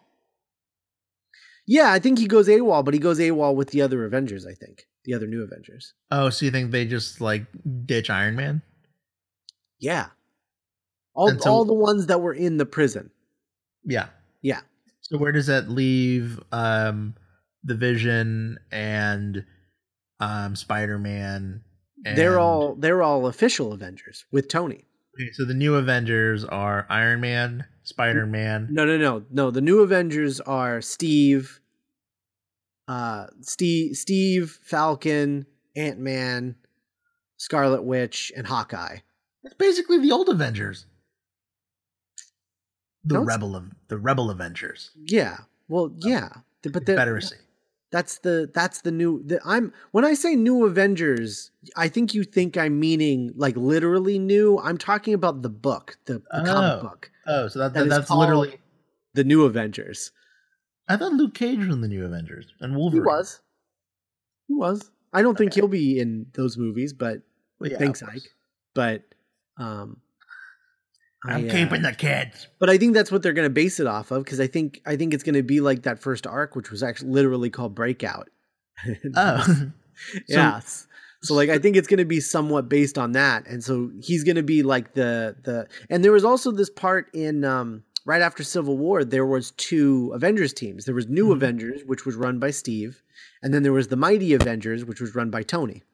And the New Avengers were outlaws, and the Mighty Avengers were backed by the government.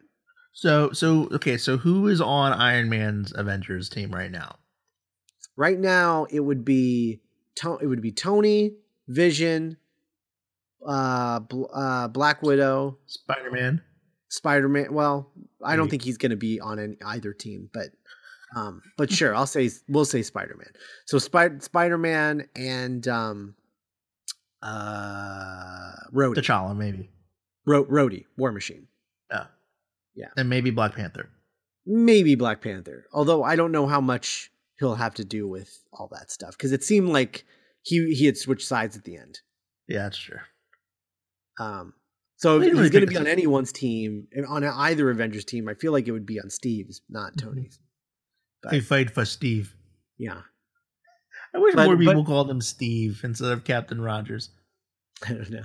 Steve. Steve. Steve. Steve.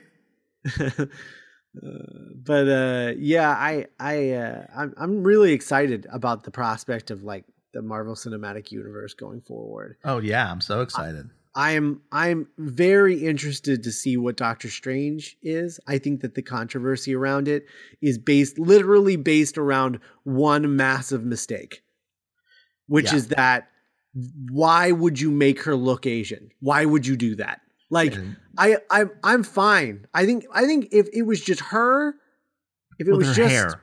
What's her name? What's her name? Til- Tilda Swinton. yeah, Tilda Swinton. Thank you. Um, if it had just been Tilda Swinton being Tilda Swinton with her hair and not in Asian garb, like just looking like Cute. her and maybe maybe slightly like gender ambiguous or something, but like that's it. So so Tilda Swinton. Yeah, right. So if if it was just Tilda Swinton being Tilda Swinton, no one would be having an issue. Everyone would be like, "Yes, Tilda Swinton." Right. But the fact that they shaved her head and made her look Asian, that's the mistake that they made. That's the huge mistake that they made. Yeah. if they hadn't it- done that, no one would be making that big of a deal. I mean, there'd still be some people who'd be like, he, th- "That character's supposed to be Asian in the comics," and there's those people are totally legitimate. sure. But I So also. I un- understand Marvel's argument on a on a global political scale why they didn't do it that way. Yeah, mm-hmm. and it kind of avoids the it being like, oh, oh, so it's just another Mr. Miyagi, old Right. old mystic Asian guy, you know? Right. Right. Sure. But it was like, but don't go, but don't go half, no half measures. Don't don't yellow face. What are you doing? Yeah. What are you doing? Really? Yellow face? Really? Who approved that? Who thought that was a good idea? Was it Tilda Swinton? Yes, do it. Like, did she? Was it her idea to look like that? Like, oh, I'll shave my head and I'll do this, and that'll be, that'll be really cool. And everyone was just like, ah, she's already signed the contract. We can't do. Like what? Like what? What? What happened? Like why did that happen? Anyway, I think that's wish the only major issue with that movie. I think the rest of the movie looks phenomenal. I wish they had showed Wong. Yeah, that would have been nice. Maybe but, like but it seemed the- like they they cast him so late in the game. It makes Yeah. me wonder if like it makes me wonder how much of a role he has in it. like maybe it's like um, a cameo. Maybe it, I think it would be cool if Wong was like was like Stephen Strange's like old college buddy. Yeah, like his Happy Hogan. Yeah, or, yeah, his Happy Hogan or his Foggy Nelson or something. Mhm. And and so like he's not he's not like his manservant or anything like that he's just like his buddy It's like his like his uh it's his Michael Pena. right that would be cool i think that would be a really cool way to tackle that character Yeah, because you know, just looking at the actor playing him, you can you know he's not like you know Kato. He's Right. not like Bruce Lee. right plus the the guy uh Ch- Chiwetel Ejiofor like what the he's- usual for? Yeah. yeah he seems to be fulfilling the role that Wong usually fulfills in Doctor Yeah. Strange stories yeah. um I'm happy that it looks like he's going to be a protagonist for at least this movie. Yeah, yeah. It seems like he's got sort of a Sinestro thing going on, Ooh. where he's like he's starting out as a good guy, and then you know in the in the post credit scene he's going to put on a yellow ring. Oh my god. Before the dark. Oh, that was the dark times, man. That was the Empire. Oh, I mean, it never got it never got better, really. No, So, no, it sure did not. yeah. a, Um, lo- a long just- time in the desert for it just guys. got different. It just got different. it just got. it didn't really get better. It just got different. Um, Nintendo. yeah. Oh man, I, I want to I want to pitch on that Green Lantern movie though. I want to. I want to help them. Oh, I do too. I mean, I I just want to be their Kevin Kevin Feige, honestly. Like that's that's what I want more than I anything. almost- like if if somebody was like, "What's your dream job?" It would be like, "Oh, give me full con- creative control of the DC Yeah. movies." That's what I want. I almost didn't. I, I almost. It seems mean to compare Civil War to Dawn of Justice. Like I, I almost don't want to do it. It- the problem though is that it's so similar. That's the horrible thing. Is It's so similar and done so much better. it's it's more mature. It's more adult. No one can. No no reasonable person can say that this is like you know to quote Twitter Marvel kitty shit. You know. They no, but they will. I know they will, but like it's it's crazy how like I left that movie being like, wow, they both had well, I don't know who the and then like that's exactly what Dawn of Justice I think was trying to do. Yeah, it's true.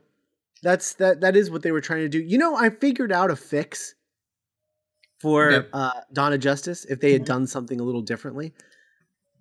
What if let me let, let, let me let me let me let me pitch you a different, a slightly altered version of Superman Okay. v I'm- Batman or Batman. I'm I'm. I'm leaning back in my I'm leaning back in my desk. Okay, so in this version, all right. So you start start it mostly the same, Okay. right? So like, so you know, it's it's it's the Man of Steel like uh, repercussions, you know, Mhm. repercussions. You set up the idea of these two guys who neither of them are in check, you know, and they don't respect what the other person is doing, you know, professionally as a superhero, right? Um, and, and so yeah, yeah. yeah. So so you have all that set up, but like, what if, what if at the end, right?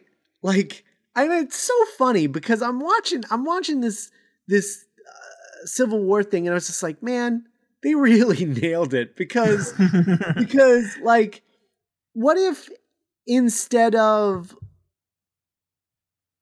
instead of the name Martha snapping Batman out of killing Superman, right? Mm-hmm. Like, what if like what if Superman like stopped him and was just like, "Hey, look, this is what's going on. Like, we need like what if what if Lex Luthor was older, right? And so like it wasn't Jesse Eisenberg, it was Bryan like, Cranston. Bryan Cranston or like Billy Zane or something like that, right? Mm-hmm. And and and so it's an older person and then you find out essentially that in the third act you find out that Lex Luthor had Bruce's parents killed. Because Whoa. they were competition. Yeah, because they were competition or whatever. And then you and then when Bruce finds this out, this information out, and like maybe the whole the whole plot isn't about like who the white Portuguese is or whatever. it's it's like who killed my parents or whatever like that's the thing and and it just goes it feeds into his obsession where it's like it's been it's been 40 years and he still hasn't let go like he's still trying to find who killed his parents and maybe and, like something something comes up some new thing comes to light and it reignites his obsession right right um and then and then you have you get to that third act where they both go to confront lex luthor and then it comes out that lex killed Bruce's Dwayne. parents. And then that, and then he snaps and he's like, I'm gonna kill this motherfucker. Like, I'm yeah. just gonna kill him. He killed my parents. I'm gonna kill him. And Superman has to protect Lex Luthor, this evil son of a bitch. Yeah. Protect him from Batman. And Batman is like, What the fuck are you doing? And then they throw down, right? Mm-hmm. And then they fight, and you understand both sides of what's going on. And then ultimately they come to the conclusion that they need they need each other to keep each other in check because Superman, yeah because Batman was about to fucking kill this guy. He was about and to Superman's murder like, this guy. Trust me, nothing like like no pain can replace taking a life. Right. No one knows that better than me. Right. Totally. There you go. Absolutely. Absolutely. And they like, can hug and then they can hug cry. Well, and then you can still you could still even have Lex Luthor release Doomsday or whatever and and yeah. have Superman die.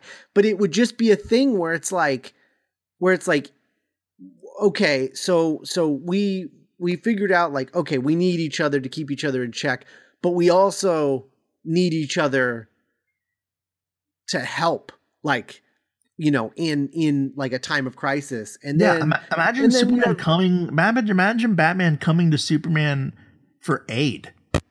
Totally. Like, totally. hey, I need answers, or not even. Yeah. yeah, yeah, not even, not even help, but answers. Right. I I just think I I, I think that there there was a, I mean obviously there was a better way of doing what they did. I I think that having Lex Luthor uh, be the Outsmart. one responsible, like be the one responsible for the death of, of Bruce's parents, mm-hmm. I think would have been a really cool way to bring that together because you don't have to change anything. Joe Chill can still kill his parents. All you're doing is having Joe Chill be hired by Lex Luthor. Yeah, yeah. No, totally. So you're not really changing anything. You're just sort of like altering it to fit the narrative that you're mm-hmm. trying to do. And like I I think that would be that would have been rad and like it it it it makes you care and sympathize for the heroes. Yeah. And it connects like, them. Yeah, because Superman and Batman, they were just both being dumb. Right. They were both being dumb and not communicating, and they were both being manipulated, and Bruce's stakes in the situation were very low. Yeah. Like he wasn't personally connected to anything. Like ultimately, Batman v Superman was a Superman story. Ultimately, mm-hmm. like it was a Superman. Like all of that talk about it not being a sequel to Man of Steel was was total bullshit because it's exactly what it was. And in a movie about Superman, Batman got all the screen time, and that's why it feels weird. But if you had given Bruce a personal connection into what was going on beyond the the the retconned prologue. Mm-hmm. Like that should be enough to like get him interested in Superman. Yeah, it also validates he's showing the Waynes getting murdered again. It you're right, totally. It totally validates that rather than just reminding you that her name is Martha. Martha. Yeah. No, it would have been a lot better, I think. Protect Martha. Yeah. So so I think I think I think it was a huge mistake. Um, as much as I as much as Jesse Eisenberg as Lex Luthor, I think is an interesting choice, and he did interesting stuff with the role that he was given, like performance wise. Yeah. I, I think it was a mistake going that route with him. Yeah, and yeah, it was like yeah, you should have gone with your gut and cast Bryan Cranston. Yeah, totally, totally. Because then that that gives the character a past. Yeah, absolutely. It, yeah, because that's the it, thing is like you don't believe Jesse Eisenberg is the king of Metropolis. But Cranston or Tom Hanks. Oh God, Tom Hanks. I want Tom Hanks in one of these movies so bad. Can you imagine Tom Hanks delivering like a Max Landis, like Lex Luthor capitalism is good speech? Ugh, that would be amazing. But like he has the energy of like Walt Disney. Yeah. oh God. Uh, Walt Disney like Lex Luthor. Oh man. Well, don't you get it, Clark? You have to hop on and ride that rocket. You know, Tom Tom Hanks. I I man, they need to snag him in something. Yeah, he's so good still he is so good still. I really want to see, um, depending on how late we go tonight, um, but to, I really want to see a hologram for the king. Oh, just because he's in it, and I really yeah. love Cloud Atlas. Yeah, I kind of want to see that too. I I uh, man, I just had who I thought he would be really good as, and I just lost it. Uh, Shit. Lex Luthor. No, Uncle it's, Ben. Um, crap. I don't know. I lost it. Um, Michael J. Fox's Uncle Ben. Yeah, Michael J. Fox's Uncle Ben. You said that, and I love that. I think. no, I, I just I, I know. So someone else said that. Oh, someone else said that. And yeah, and I read it on your on your thing on your Twitter. It was one of the listeners. It was one of the the the the the, the Twitter followers. Oh, I thought it was you. No. Oh. Okay. That's weird. Um Yeah, I don't know. If you're listening and, and that was you and that was you, uh, let us know. Okay. Um um yeah, I I uh Tom Hanks is um Tom Hanks is really great. Tom Hanks is really great. I really great. I would uh I I would I would love him in a comic book movie. Oh no, I remember who who I thought. Yes. He would be an amazing Reed Richards. Oh, totally. That's exactly. Yeah. I, that's so weird that you said Reed Richards because I was thinking about that when you were talking about Lex Luthor because like you don't cast Miles Teller as as Reed Richards because Reed Richards needs to have a life. Yeah, he needs to have a history. He needs to be a dad almost. Right. Totally. No, Tom Tom Tom Hanks as Reed Richards would be like, oh, like get get Spielberg to direct a Fantastic Four movie and get Tom Hanks to play Reed Richards. And like friggin' um, Julia Roberts as Susan Storm. Mm. Laura Dern. No, Meg Ryan. Meg Ryan. Boom. Meg, Meg Ryan. Ryan. Let's bring her out of the darkness. Hello. okay, Meg Ryan is Sue. Mm-hmm. Um, Nick Offerman as as the thing. Sure. And actually, I think Nick Offerman would be too young if Tom Hanks is your Reed. That's true. Who's uh who is uh Stallone? Stallone. I, I mean that would be incredible, honestly. Oh my god. I would love that so much. Oh, I'm so on board for that. That's amazing. What'd you do to me, Reed? oh my god. Sylvester Stallone as the thing would be incredible. I remember uh, remember that rumor that um, Bruce Willis was up for the thing. Yeah, that'd be good too. That would be good too. It's clobbering time. Yeah, but but Sylvester Stallone is genius casting. Um, I don't even know what he would look like. Oh god, it would be amazing. Is all it would be. Um, th- the thing with that lip thing that he has, that lip, the lip, the lip lift quiver thing. Hey, me, you have a loving blue eyed thing. oh God! Oh, he's oh probably my so God, he's, I'm so in love with that. Oh, he's, he's like so self deprecating oh Jesus, that would be so good. when he's like flirting with Felicia. Oh, they need to get they need to Hey, get Felicia. Fantastic Four back from from Fox so they can do a Fantastic Four movie. Oh, that would be incredible. Just incredible. Um I don't know who Rob- would play Human Torch though. Rob Lowe.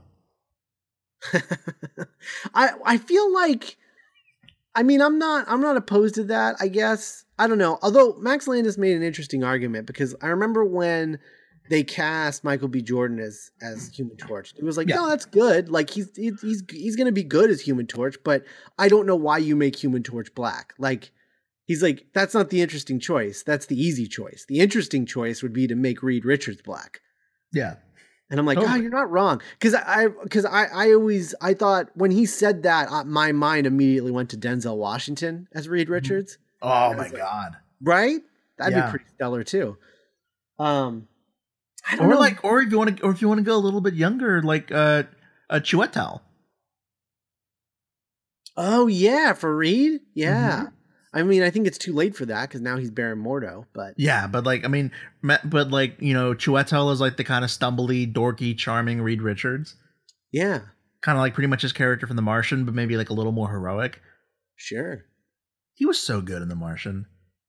He was really good in The Martian. Oh my god. Oh my god. This is the worst thing I've ever heard. So like I saw Civil War in in Lexington and I'm walking out of the theater and these people were like was like, "Oh man, who is who was that that played Black Panther? That guy was amazing. Like uh, Black Yeah. Panther was so cool." And he's like he's like, "Oh, dude, I've known that he was going to be good since I saw him in The Martian." Like, "Oh, that's right. He was in The Martian." And then everyone like everyone went away. was like, "Oh yeah, that's right. Oh, he was good." That's was had like- to have happened before. Oh, Like, like, Jesus. like Chadwick Boseman's had to have been like, "Hey, yo, twelve years a slave." I'm like.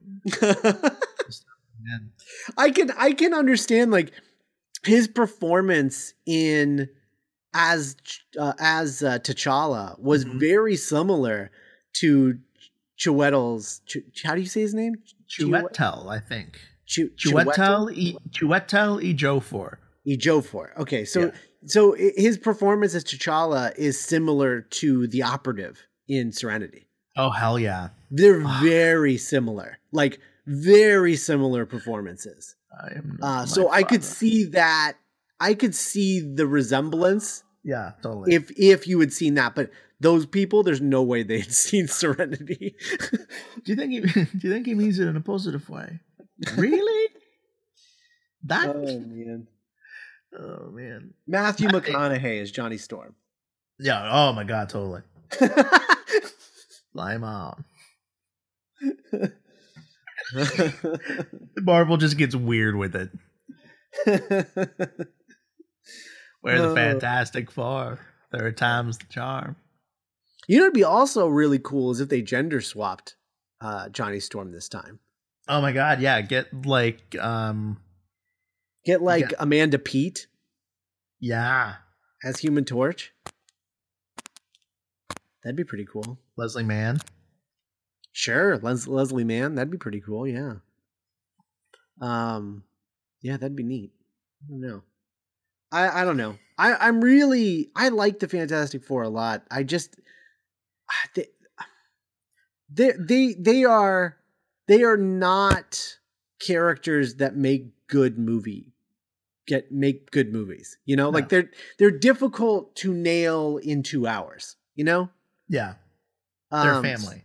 yeah, they they would be better as like a Netflix original series or or even an ABC series. Honestly, Yeah, it's like, like like imagine like a kind of Peabody and Sherman style, like into Totally. the unknown. totally. Because you could even do it in because because you have um, the Future Foundation. Once Reed opened the Future Foundation, he has students. Mm-hmm. So you could do something like that. Be like uh, it'd be like the Magic School Bus with Reed Richards. the door opens and it's just friggin' John Yeah. Hamm. That'd be pretty great, honestly. That's that's how you do it. I think. I think you do an ABC original series, like an ABC series, The Fantastic Four. because you don't need to do Netflix. You know, Netflix, Netflix, uh, Netflix, Marvel stuff is like the gritty street level stuff, and you Yeah. wouldn't really want to mess with that because that's sort of their brand. You know. Yeah. So so yeah, I mean ABC needs something to replace Agents of Shield because Uh, they need they need a superhero show like nobody's business. Yeah. That'd be You a see- really cool way, honestly, to to bring the Fantastic Four into the Marvel Cinematic Universe is by making them a ABC television series. Like Marvel's premier television stars. Hell yeah, that'd be great. Instead Couldn't of- get Tom Hanks then, but you know, Hello. yeah. What, oh, that'd be that'd be so good though. what if friggin' Oh no, you get Colin Hanks. Oh man. You get It's Colin Hanks, and then when you have Reed show up in the movies, he's played by Tom Hanks. Yeah. So like you have Colin Hanks, you have the Fantastic Four TV series with Colin Hanks set in the '60s, just like Peyton Reed always wanted. Mhm. And then and then you, when you go to modern day, he's played by Tom Hanks, And he's like retired. and he yeah, and he's like best buds with with Michael Douglas. And they're just like smoking pot in the basement. like, that would be that would be I- great. Ha- I have want you? Scott like this. Okay. What?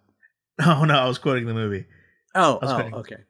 Um Have I you was- ever? I was thinking about this the other day, right? So like, there's that news where uh Hasbro put together a writers' room for like Micronauts and Visionaries and two other things that I don't yeah, know. I believe it's one of the seven hells. Yeah, yeah, and the writers' room is like insane. It's like Nicole per- Perlman, uh, uh, Nicole Perlman, Akiva Goldsman, Brian K. Vaughan, and Michael Chabon, Ch- Ch- Chabon, Chabon. Chabon, Chabon. Chabon. Um, it's it's insane. It's an it like it's an insane writers' room for a ridiculous set of franchises.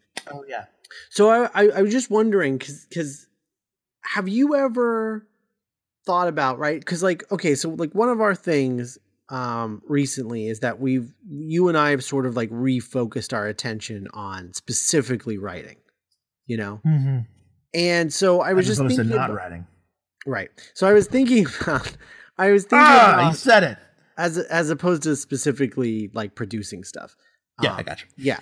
But but uh I was thinking about how if we were to, you know, quote unquote make it and become like Hollywood writers, you know, Mhm. or or like writers that are like pitching on projects, you know? Mhm. And I was thinking about how, like, early on, one of the things that a lot of writers do is they take everything. So, like, if they if they are offered to pitch on something, they always come up with a pitch, whether they're familiar with the property or not. You know. Mhm. And I was just thinking about like,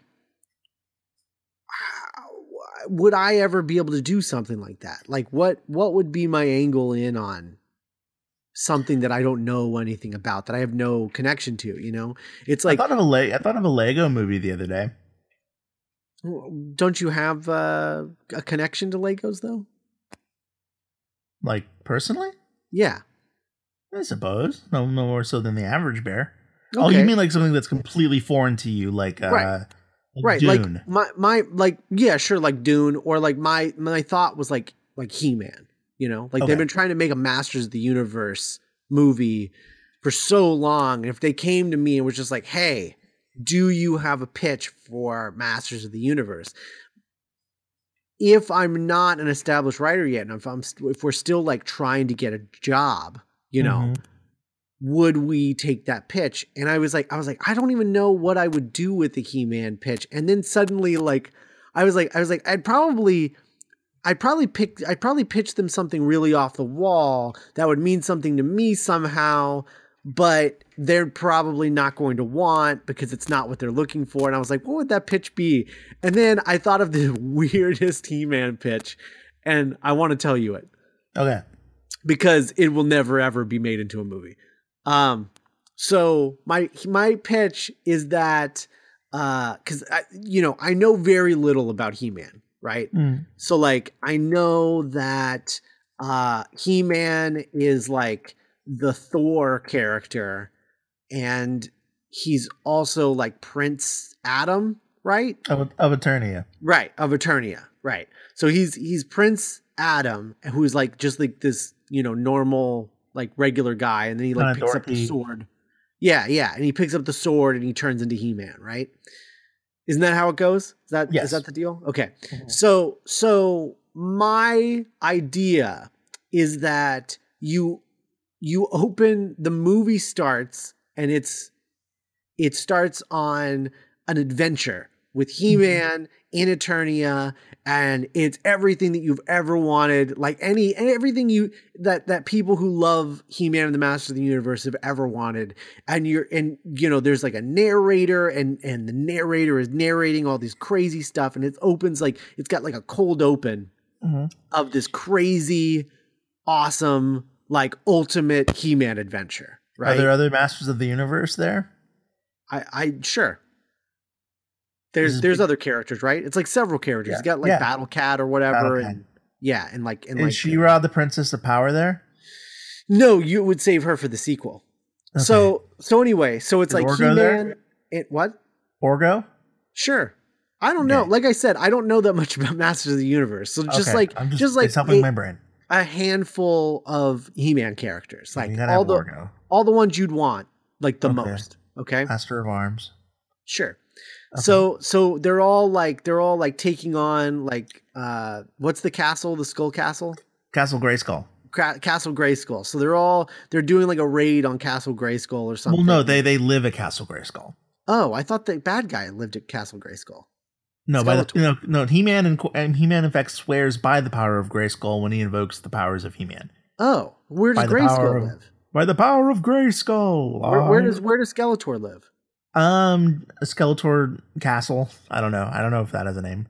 Oh, oh, okay. Oh, that's that's super weird that Skeletor doesn't live in the Grayskull. See, as someone who who is on the outside of this franchise, that does not make any sense whatsoever. Maybe that's why. He, maybe maybe he maybe Castle Grayskull belonged to him. Maybe he wants it back, or, It's mine. Okay, so let's just say let's just say for the fact of argument, let's say Skeletor has power of gray of of Grayskull, and They're getting like, it back. Yeah, and they're getting it back. This is like this is like the ultimate final battle or something. Okay, between- boom, boom, boom, Okay. boom, boom. Take the room. So so they defeat Skeletor, and He Man becomes like King of Eternia or whatever, and then Mhm. and then you it freeze frames, and then the narrator starts to change. The voice of the narrator starts to change into the voice of a little boy. And then the the the frozen image of He Man starts to change into a crayon drawing, and it zooms out, and it's this kid named Adam, and he is telling the story to his class about this character He-Man and this world called Eternia that he made up and the Masters of the Universe. and the Masters of the Universe, right? And uh and so and so like you're just he just like has all these drawings and stuff of all this insane Mhm. stuff like Skeletor and Battle Cat and all these these cra- this crazy stuff and everyone is like okay that's that's really dumb like you're like the, the other kids are just like wow you're really lame right Kid? and and they seventh just grade. yeah, yeah, like you're super lame. And uh and, and so they're just like he man. Fuck that's, you. Yeah, he man, that's stupid. What are you fucking Um, fireman?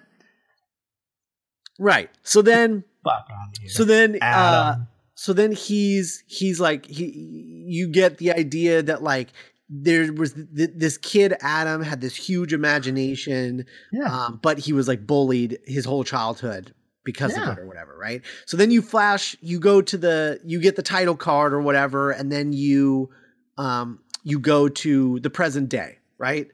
And present day, Adam is just like this 20, 20 something or 30 something, like dude who just like, his life is like really boring and and nothing's interesting, right? And then something happens and suddenly the world of that he created as a kid is starting to like merge into his world and Uh-huh. he has to go to eternia to save to save it like the way the, the way he always talked about he-man doing being Oh man, you know? that's that's amazing. But I was I was picturing it happening to the kid oh really and have it be kind of like a goosebumps type deal. oh no no no no no no because the idea of it the the theme of the movie is about how everyone thinks it's dumb that this guy is still thinks about this world that he created as a kid where it's just mm-hmm. like it's everyone in his life are just being like let it go. Like let it go. Like no one cares about the stuff that you used to play in the 80s like let it go you Yeah. know?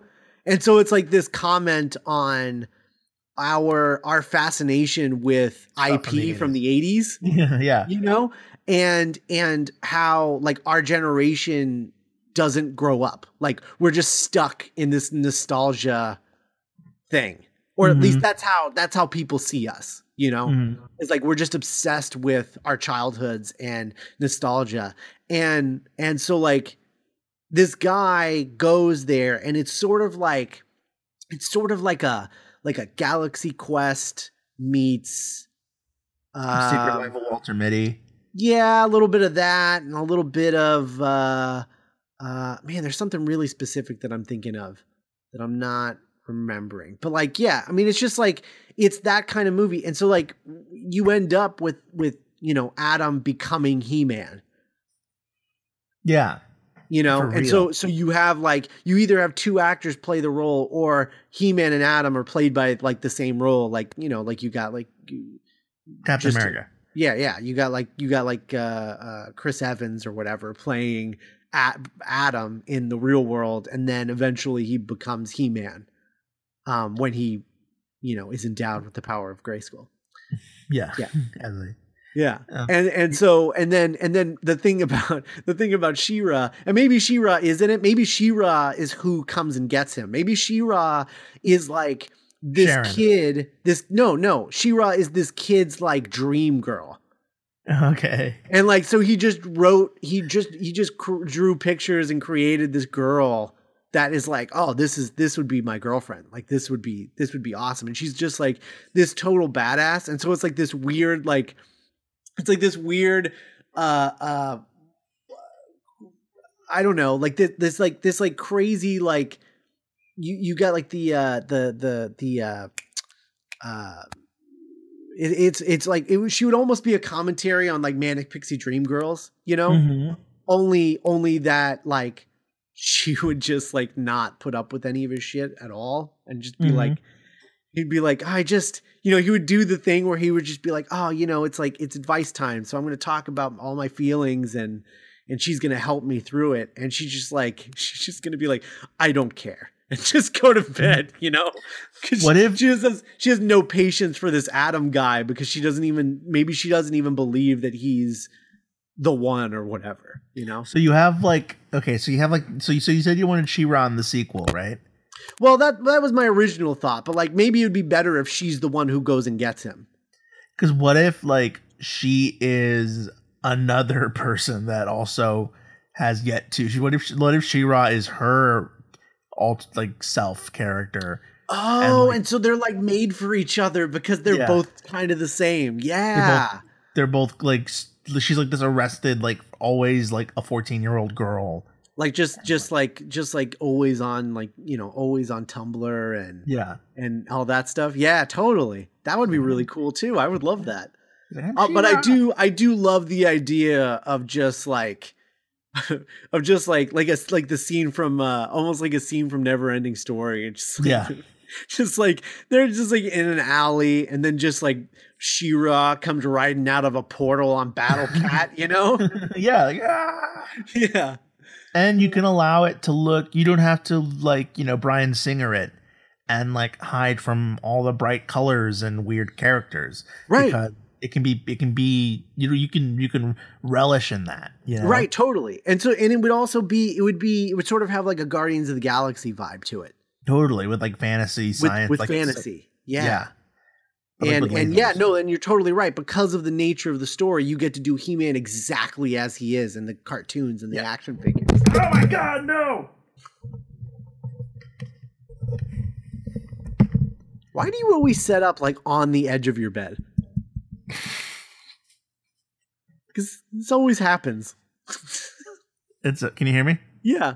Okay, it's okay. We're you good. always set up right on the edge of your bed, so it's, Yeah. it's the easiest possible way to knock everything down. I don't, not not a lot of what I do, man. I, I'm moving out. Oh yeah? Yeah, I um so uh so listeners, my two roommates that you may or may not have heard me talk about over the past year um have decided to both live on their own Mm-hmm.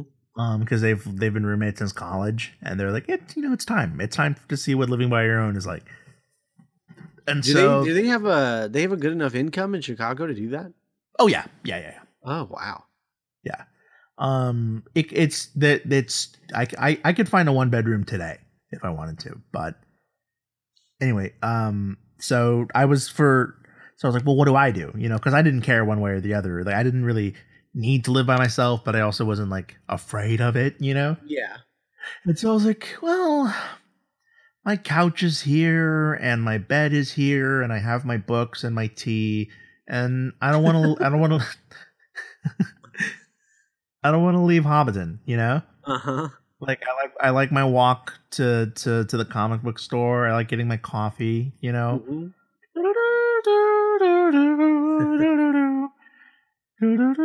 and and so I was like, I can find two new roommates. Yeah. And so I reached out to uh, some like friends from like from you know Chicago and like people that are graduating my school that are friends and are coming, you know, Mm-hmm. and and like I didn't get any like definite answers because of course, you know, like I need someone to move out by like August, you know. Yeah.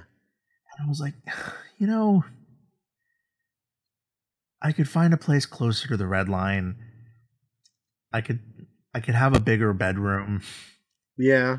Your bedroom is a closet. Yeah, I could I could like I could like live I could have my own place and like it, it would be like and I, I I did some digging around and it's like, you know, as the rent is basically what a third of my rent is, Hmm. you know? Yeah. like dividing your rent three ways and it's oh so it's like paying for just one bedroom and so and i was like you know i bet finding a new place would be less stressful than trying to find two different people because people are squirrely people have schedules that change and people are hard to get a hold of Mm-hmm. and so I'm like it's you know what i'll just and my my friend ryan was like dude you have no stuff you have it would take you a day and i was like yeah so i'm gonna be looking for my own place Oh, that's cool. yeah I mean, you know, coming from someone who's been living on his own for five years now, mm-hmm. um, with no roommates, like it's it's pretty it's pretty nice. Like Yeah. when you know when I eventually get married and have to live with someone else again full time, like it's gonna be to. It's gonna be a little weird Mhm. um, for a little while. Uh, I I wouldn't. Uh, I it I I really I've I've come to really like living on my own. It's not as lonely as people like a lot of people think it is. It's, it's but you really get to not. choose when you want to see people Right, exactly. Exactly. Yeah, you can always go out and hang out with people. Um or if anything it gives you more over. reason to Yeah. Yeah. um so yeah Right on, man. yeah That's exciting. and you know who knows what's gonna happen you know Mm-hmm. Um yeah, I That's think I'm moving too, so yeah yeah. hey what did um what did uh, bethany think of civil war Oh, she really liked it. nice She really liked it. Um, we had to go to a late show on Thursday though, and so we Mhm. didn't get out until like one in the morning, and she had to work the next morning. So it was just she was really exhausted. It's it's a Um, really long movie. yeah Yeah. Oh my god, dude, tell me about the Kentucky Derby. Oh yeah. Um I mean it's it's cool. It's uh it- you know, we went to the we had the party cuz she works she works at uh WinStar Farm and uh there was like a a, a a Derby Eve party on Friday night and that was pretty cool. Uh there was like a live band, like a live cover band. They played The Power of Love, which was really Mhm. awesome. Um, and uh, and then and so like you know we danced and everything, and and it was a really good meal and and open bar, so like just like free drinks, uh, Dope. which was pretty cool. Um, uh, Chuck, Chuck Norris was uh, supposed to be there and then like bailed at like the last minute. Uh, Classic Chuck Norris. yeah, because he's like he's like best friends with the owner of WinStar Farm. Of the horses. He- He's best, yeah. He's best friends with the owner, and so they were gonna. He was gonna. He was gonna come by because he was there like last year, I think. But um, he ended up bailing at the last minute. But uh, yeah, I mean, it was it was weird. I'd never been to a party like that before. Mhm. Uh, you know, with like like there was like a kind of like a red carpet kind of deal outside Totally. where like Mhm. Like there was people taking photos of everyone and there was a, a valet and yeah and we had this really embarrassing moment with the valet because like he came up to my car when i pulled up and i rolled down my window because i thought he needed to say tell me like where to park or something. And he was like he was like you can just leave your keys in the car. And i was like "Wh- what i just I didn't understand what was going on Are you Um, robbing me? yeah, right. And then Bethany's like, "It's a valet," and I was like, "Oh, oh, okay, sure." Um, so so that was that was kind of cool, and uh, I don't know, it was it was a really fun night, and then uh, the Derby itself um, is a good time. You know, it's uh, we had box seats, and Nice. uh, and so it was it was really um, really just like taking shifts of just like okay there's a race so we watch a race and then the race ends and then we go Drink. we go find something we yeah we go find a drink and that takes about you know about 40 minutes to get through the crowds to get a drink and get through line and then you go back and you sit down just in time to watch another race and finish your drink and then you do it again Yeah. um, and, and so yeah, I mean, but it's cool. It's it's it's cool seeing everybody dressed up and everything. And it's it's you know in in such a in in the kind of setting that you now you don't normally see people dressed up as. You know, like just like Yeah. this like weird stadium. You know, um, yeah. so it's it's interesting. It's a it's a one of a kind experience. Um, How did uh, how did the horse do? uh, none of WinStar Farm, uh, none of the WinStar horses did very well, but Okay. but uh, yeah, it was a it was a rough year for them. they, Sure. they uh, yeah, but yeah, I I'm sure mean- those horses will be delicious. oh god, No, I'm kidding. but um, yeah, no, it was it was cool. It was uh, you know, it was a it was an interesting way to uh spend my birthday weekend. Yeah, happy birthday. well, I mean, was a few days ago, but thank you. um, yeah, so like it was, it was, uh, I don't know, it was, it was fine, it was fine. How you feeling? The big three one. But I'm in my 30s now, which is weird. Yeah, you're in your 30s. Yeah, not 30. Inside of them. I am in my 30s, Mhm. which is it's weird because I, you Um, know, I remember turning 21. Yeah. It's also weird because I've officially been like drinking legally for a decade now. God, what a decade it was. it's really strange. Um, but uh, I'm in my yeah, mid 20s. right. You are. How's that working out for you? Well, would you say 24 is mid 20s or early 20s? Uh, that's mid twenties. Mid mid twenties, I would say, is uh, twenty four to twenty seven. Okay. Yeah, and then like twenty eight and older is like late twenties. 23rd. Yeah, Yeah. 28, Okay. 29 is late. Mhm. Early twenties would be like twenty one through twenty three. I would say. Mhm. So yeah, you're you're in your uh, you're in your mid twenties. So, so you're 31 and you have been living by yourself since you were uh 26. Since I was twenty six. 6. Okay. Yeah. So I'm starting a little bit earlier than you. Yeah, yeah. I had uh because I had I had I always was I I usually lived with a girlfriend Uh, in my early twenties. So mhm. not not not so much roommates. Uh I mean that happened occasionally, but more often than not it was it was uh just a girlfriend. wait, so uh, where would you live in between girlfriends? they usually left me. So they then- moved out. Oh, and then you'd have the place to yourself for a little. Yeah, bit, and then I would get a roommate for a little while, and then, then the meet next one someone else, and then we would move out. I would move out of that place to move in with them. Oh, so you would inherit you would inherit places. typically, yeah, Interesting. yeah. I mean, not interesting. I'm sure there's a lot of heartache and, and growth and I mean, it was a long time ago, so I wouldn't say a heartache anymore. there's like five seasons worth of stories in there. oh yeah, for sure. Isn't that yeah. weird? How much Yeah. shit happens in our lives? Oh yeah.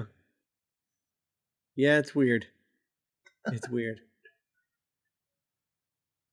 I've been Mm. thinking about that. I'm like, I'm just in a really weird place right now. Yeah. Like, not bad by any means. Like, I'm like, you know, emotionally, mentally, I'm like pretty stable. If not, like, you know, my temperament's more or less like it's good. It's good. It's just so weird. Mhm. It's just what I'm doing right now is so weird.